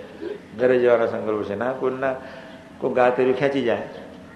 કોઈ ગાતર્યું લઈને જતો રહે. બે ચાર કલાક એમને બેસી રહ્યો મંદ કોઈનું ગાતર્યું કોઈ પહેરી દે. નહીં આપણે ચાલુ, શરૂ થઈ ગયું આપણે. એકત્રી ભેગા થયા હોય. અને બધા મહાપુરુષો છે કે? પોતાનું ગાતર્યું જડે નહીં. પોતાનું ધોતિયું ન જડે. બીજાનું ધોતી પહેરી દેવાનો છે જ. વિવેક તો છે ને. મને ખબર છે કે આ તુમડા વેચી એવા છે બધા. આધ્યાત્મિક માર્ગમાં શોભેવા છે જ નહીં, મને ખબર છે. પણ કોક કરુણા વરસાવીને, કોક પ્રીતિના દાવે, પૂર્વના થોડા સંસ્કારના ફળ સ્વરૂપે, મેં એવું ચાલો આપણે સાધુ બનાવીએ. એનો એને દિવસ કેવો સરસ? કોશી પૂજાનો મંગળકારી શુભ દિવસ. એમાં જો ત્રણ સ્ટેજમાંથી બેચેની આવવાની, સંઘર્ષ આવવાનું ઉદાસીનતા આવવાની, સેવા કરવાનું મન નહીં થાય, ભજન કરવાનું મન, બધું જ બધું જ આવવાનું અને છતાંય આપણે એને સાથ ના આપીએ અને મોટા પુરુષના ગમતામાં પડ્યા રહીએ, કામ થઈ જાય આપણું. તમે ઘરે જશો, બે જણનું રૂડું થવાનું, કેવો? ચાર જણ. શું થવાનું? તાર બાપ શું કરે? બીજું શું? જ્યારે અહીંયા તો ઓહો. ત્રણ જ વરસ. શાંતિથી કાઢી નાખવાનું જય સ્વામિનારાયણ પછી આ સમજાય, હું ટેન્શનમાં તરત જ વાત કહી દેવા નિર્મળ સહન દિલથી. નિર્મળ સહનાથની છે, બેચ મૂકી છે. મૂંઝાવણ ને સંકલ્પ તો ઉઠે જ. હું ધ્યાન કરવા બેસતો તો હું જતો રહેતો હતો. મને નિશાન પિક્ચર બહુ ગમેલું. અને ચિત્રલેખા મારા મારી જુદા જુદી. અને કિંગ જોર્જનું પિક્ચર આવેલું, કિંગ જોર્જ નામ જ એવું હતું. નાઇન્ટીન ફિફ્ટી ફોરમાં પડેલું. અને ફૂલ મારામારી ફૂલ મારામારી તો એટલું પિક્ચર જોયું, આમ એકાકાર થઈ ગયેલું. સપના જે આવે. સાહેબ, બીજું શું વાત એ એટલે સારું થતું આ લોકોને સપના નથી આવતા. કપિલ દેવ થઈને હવાના બાઇટિંગ કરવા પડે. એટલી એટલી એ લોકોની એકાગ્રતાની કચાશ કહેવાય. મામાને એટલી કચાશ કહેવાય. જ્યાં સુધી તમે કપિલદેવ ન થઈ શકો, નહીં તો એકચ્યુઅલી સપના એકચ્યુઅલી કોલિંગ કરો, હા તમે કપિલદેવ તમારામાં પ્રવેશ થાય એટલે શું થાય? હા, એટલે હજુ તમે એકચ્યુઅલી એના આકારે થયા જ નથી, એટલી કચાશ કહેવાય આ લોકોની બી. બનેલું એકચ્યુઅલી બનેલું, હા. કે ઇબ્રાહિમ લિંકનનું પાત્ર ભજવનાર એ છોકરાએ ટ્રેનિંગ લીધી. તે છોકરાએ ટ્રેનિંગ લીધી પછી ઇબ્રાહિમ લિંકનનું પાત્ર ભજ્યું અને પાત્ર ભજ્યા પછી એ પોતાની જાતને ભૂલી ગયો તે એને એનું નામ મિસ્ટર જોન કહો તો એ ઊભો જ ન થાય. Ibrahim the king of United State president હા તરત જ ઊભો થાય તે આખી જિંદગી પાગલપનામાં એને કાઢી નાખી બદલાઈ ગયું. એ ગુનાધિત કોન્શિયસનેસ અમરીશ કોન્શિયસનેસ ગુનાધિત કોન્શિયસનેસ એટલે એ એ આખી જિંદગી એને ઇબ્રાહિમ તરીકે જ વર્ત્યો હવે એ એવું વિશેષ રીતે બદલાઈ ગયું કે એ ન રહ્યો ઘરનો, ન રહ્યો ઘાટનો. એને કોઈ સંત મળ્યા હતો કોઈ પ્રોબ્લેમ હતો નહીં. પણ એ આવે સ્વામી, આજે હું કોઈ ચીજને રસપૂર્વક જોઉં, એટલે મને એ સપનાના વાતમાં શું માલ છે? શક્ય જ નથી. કોઈ પણ ચીજને મેં રસપૂર્વક જોઈ કે એટલે આવે આવે ને? સો ટકા આવે. એ સૂક્ષ્મ શરીર પર સંસ્કારો પડી ગયા જ અને આવે છે. મેં કોઈ ધારો કે હું વિદ્યાર્થી છું અને કોલેજમાં મેં ગ્રેજ્યુએટ પાસ થઈ ગયો. ઇન મીન ટાઈમ મને કોઈ છોકરી સાથે પ્રીતિ છે. અને આ પ્રતિમ પ્રીતિ છે. સંજોગો નાદીની પ્રીતિ પછી મહંત સ્વામીની વાત કરું છું. કે મહંત સ્વામીને એવા ઘણા પાત્રો સાથે પ્રીતિ હતી. ઘણાને. એટલે પછી એટલા બધા ઓતપ્રોત થઈ ગયા જબલપુરની ધરતી પર. અમે બધા વાતો કરીએ ને તમને હું આવી વાતો કોઈક દિવસ કહીશ. પછી એમાં વળી સંજોગો અનાદી ઇન્ટરેસ્ટની એક્ઝામ આપે. પછી એક છોકરી આગળ એક પાછળ, વચ્ચે એ પોતે ભાઈ, બેન્ચ ઉપર. પછી એ છોકરાના, આમ મહાનસાઈ બી એ આકારે થઈ ગયેલા. છે એકચ્યુઅલી મૂળ વૃત્તિ તો પેલી હતી જ. પછી બંને, પછી પેલા બંને આપઘાત કરે છે. પેલી છોકરીને જબલપુર ખબર પડી, એ બી બધા ઉદાસ થઈ ગયા આમ તેમ. પણ પછી મહંતભાઈ મને કહે કે નક્કી એટલું કરી નાખ્યું પાકું જ. કે મારું મન એવું છે કે હું સત્સંગ ના કરી શકું. પણ નક્કી એટલું કરી નાખ્યું છે કે આ યોગી મહારાજ પુરુષ ફરી મળવાનો નથી. પછી સવારના પરમાં અમે ગઢડા હતા. અને બહુ ક્રોનિક સપનું આવ્યું, બહુ ક્રોનિક એટલે મહંત સાહેબ મને સાડા ત્રણ વાગે સવાર ઉઠાડી. અમારે પ્રીતિ જેવી, ખૂબ પ્રીતિ ખૂબ પ્રીતિ. એ સાડા ત્રણ વાગે ઉઠાડીને મને ચાલ ચાલ મને પછી બધો ઇતિહાસ અમે શરૂ સાડા ચાર સુધી એક કલાક સુધી. મને કે, જો, મારું તો આવું ચાલે જ છે. હવે તું આ માર્ગમાં નથી આવ્યો. એટલે તું એવો સરસ એકાવધાની થા કે તારું બી જલ્દી શરૂ પ્રીતિ કેવી હતી? મેં જે જબલપુરની ધરતી પર જે વિષય ભોગ, ભોગવ્યા અને આનંદ કર્યો ને જે હું અદભુત થઈ ગયો પાત્રો ઉપર, એ બધા જ પાત્રો મને યાદ આવે છે. અને તને તને જેમાં રસ છે તને યાદ આવશે. મને કે તને રમતમાં રસ છે મને ખબર જ છે કે મારી વૃત્તિ બધી મારા મરીન જોઈને. મને બધું આ વેવલન, પ્રેમલન એ ફાવે છે. એ દુનિયા જ પહેલેથી જ નહીં જન્મ્યા ત્યારથી જ. કોઈ પ્રેમ ના કરતા હું મને પ્રેમ કરતા શીખવાડ્યું. બીજું હું લાવવું ના ફાવે. જંગલી સ્વભાવ. મને કે તને આવું બધું આવશે. મને પહેલેથી જ કે હા, કે તને મારા મારી જોડા જોડી ના આવે તો. પછી શું થયું? અમે બે બે જણા આ ગોષ્ઠી કરતા સાડા ચાર વાગે અક્ષર યોગી મારા લોકો બહાર નીકળ્યા. મને કે, ગુરુ, હું તમારા પર બહુ રાજી છું. એમ કહીને પછી બેને ધબ્બા મારી અને સુઈ ગયા પાછા. તરત સુઈ ગયા. સમય કે, બીજું તો કાંઈ નહીં, આપણી વાત માન્ય કરી ગઈ. કે આપણે ગભરાવાની જરૂર નથી. સમજ પડે છે? આપણી વાત માન્ય. આવું હોય જ જે વસ્તુ જોઈ હોય, જે પાત્રની સાથે તમે રહ્યા હોય, અને એ પાત્ર તમને ન યાદ આવે, વાતમાં શું માલ છે. એટલે હવે આ તમે જે બંધારણમાં આવે સંઘર્ષ શરૂ થયો, શું થયો? Now it is war is declare now અત્યાર સુધી વોરને તમે ઉપેક્ષા કરી નાખતા વોર આવે ખરી? વોરનો કચુંબર કરી નાખો. એટલે વોરને વોર તરીકે તમે સ્વીકારેલી નહીં. અને હવે તમારે વોરને વોર તરીકે સ્વીકારવી પડશે. હવે એવું જ શરૂ થવાનું. આપણે નહીં શરૂ થયા, નહીં? યસ. ઘણું સાંભળશે કોઈ ડાફરિયા માર્યા છે, કોઈ પિક્ચર જોયું છે. હમ, બધું આવવાનું જ. ના વાત સૂક્ષ્મ શરીર છે ને, અને રિમાઇન્ડિંગ પ્રોસેસમાં ને, પછી અમે સવારના પણ બાપા એમને બંનેને ઉકારો પોતે પહીને આપ્યો. અને બે ધબ્બા માને કે શાસ્ત્રીમાં જ આપણી પર બહુ રાજી છે. ચાલો, આપણે આપણે હારા ગમે તેવા ગોડા ઠેકાના વગરના. આપણી પર રાજી છે ને. અમને એવું શું હતું? મહંત છે ને, કે આપણે નહીં ટકીએ એમ. આ માર્ગે અમે નહીં ટકીએ. એમાં મારા વિચારોમાં જતા. પણ ફરી પાછા જામતા ફરી આ સ્વામીએ પોષણ આપી દીધું. બાકી તો એક મિનિટ. પછી આવે સાંભળો આટલા આશીર્વાદ તો મળ્યા, બરોબર? અમને બંનેને ફરી શું થયું? કે બેરીથી આટલી બધી એની કેપેસિટી એટલી બધી માસ્ટર એકાવધાની હા. એકદમ એકાવધાની એને કોન્સન્ટ્રેશનનો રાજા કહેવાય મહાસાહેબ તો અને છતાંય પાછું જે વધારે પડતો અહીંયા કચરો ઉલેચાયો ભાવનગર, ત્યાંથી ગઢડાથી ભાવનગર ગયા. અને ભાવનગર ગયા જય સ્વામિનારાયણ. રાત્રે એટલા ટેન્શનમાં ગયા, એટલા ટેન્શનમાં ગયા, એટલા ટેન્શનમાં આવી ગયા. તે પાછળ ગયા, પછી ગાતરિયું બોધ્યું, નીચે ઉતરીને વહ્યા એટલા સ્વામીજી બહાર નીકળ્યા. આ તો મારો કહેવાનો મતલબ એ છે, આ તો કાળમીર પથ્થરને ચીરી નાખે એવો મહાન સ્વામી. પણ આ સંઘર્ષ આવવાનો આવવાનો ને આવવાનો હે? હા, સંઘર્ષ આવવાનો આવવાનો આવવાનો પછી બાપાએ રાત્રે અઢી વાગે રૂમમાંથી ગલીને ઊભા હતા, પછી અંદર લઈ ગયા, અને પછી મારી વાત તું સાંભળ, વિશ્વાસપૂર્વક. પછી શરૂ કરી ત્રણ વાત.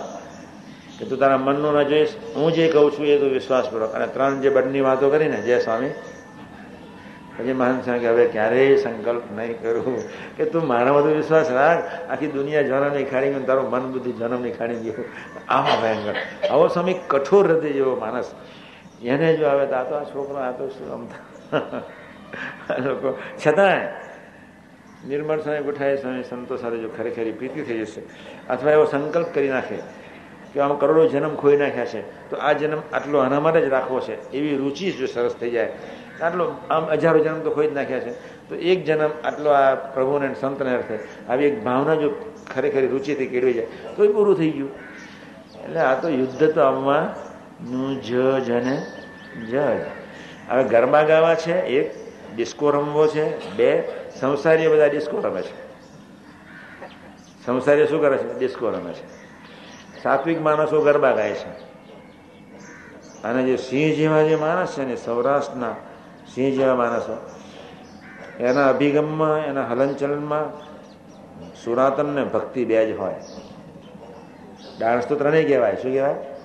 ગરબા તો ત્રણેય કહેવાય. એક ડિસ્કો, એક ગરબા અને અસલી સાંસ્કૃતિક નૃત્યો. ત્રણેયમાં આકાશ પાતાળનો ફેર છે. એટલે આપણે બધાએ ખૂબ સજાગ રહેવું પડશે. હજુ દોઢ કલાક મારે તમને સાંભળવા છે. હવે તમારે વાત કરવાનો તમને ખ્યાલ આવી જાય કે મેં આ રીતે જીવવાનો છે, ખ્યાલ આવી જાય પૂરતું જ મેં તમને બેકગ્રાઉન્ડ આપ્યું. સહેજાન સ્વામી મહારાજની જય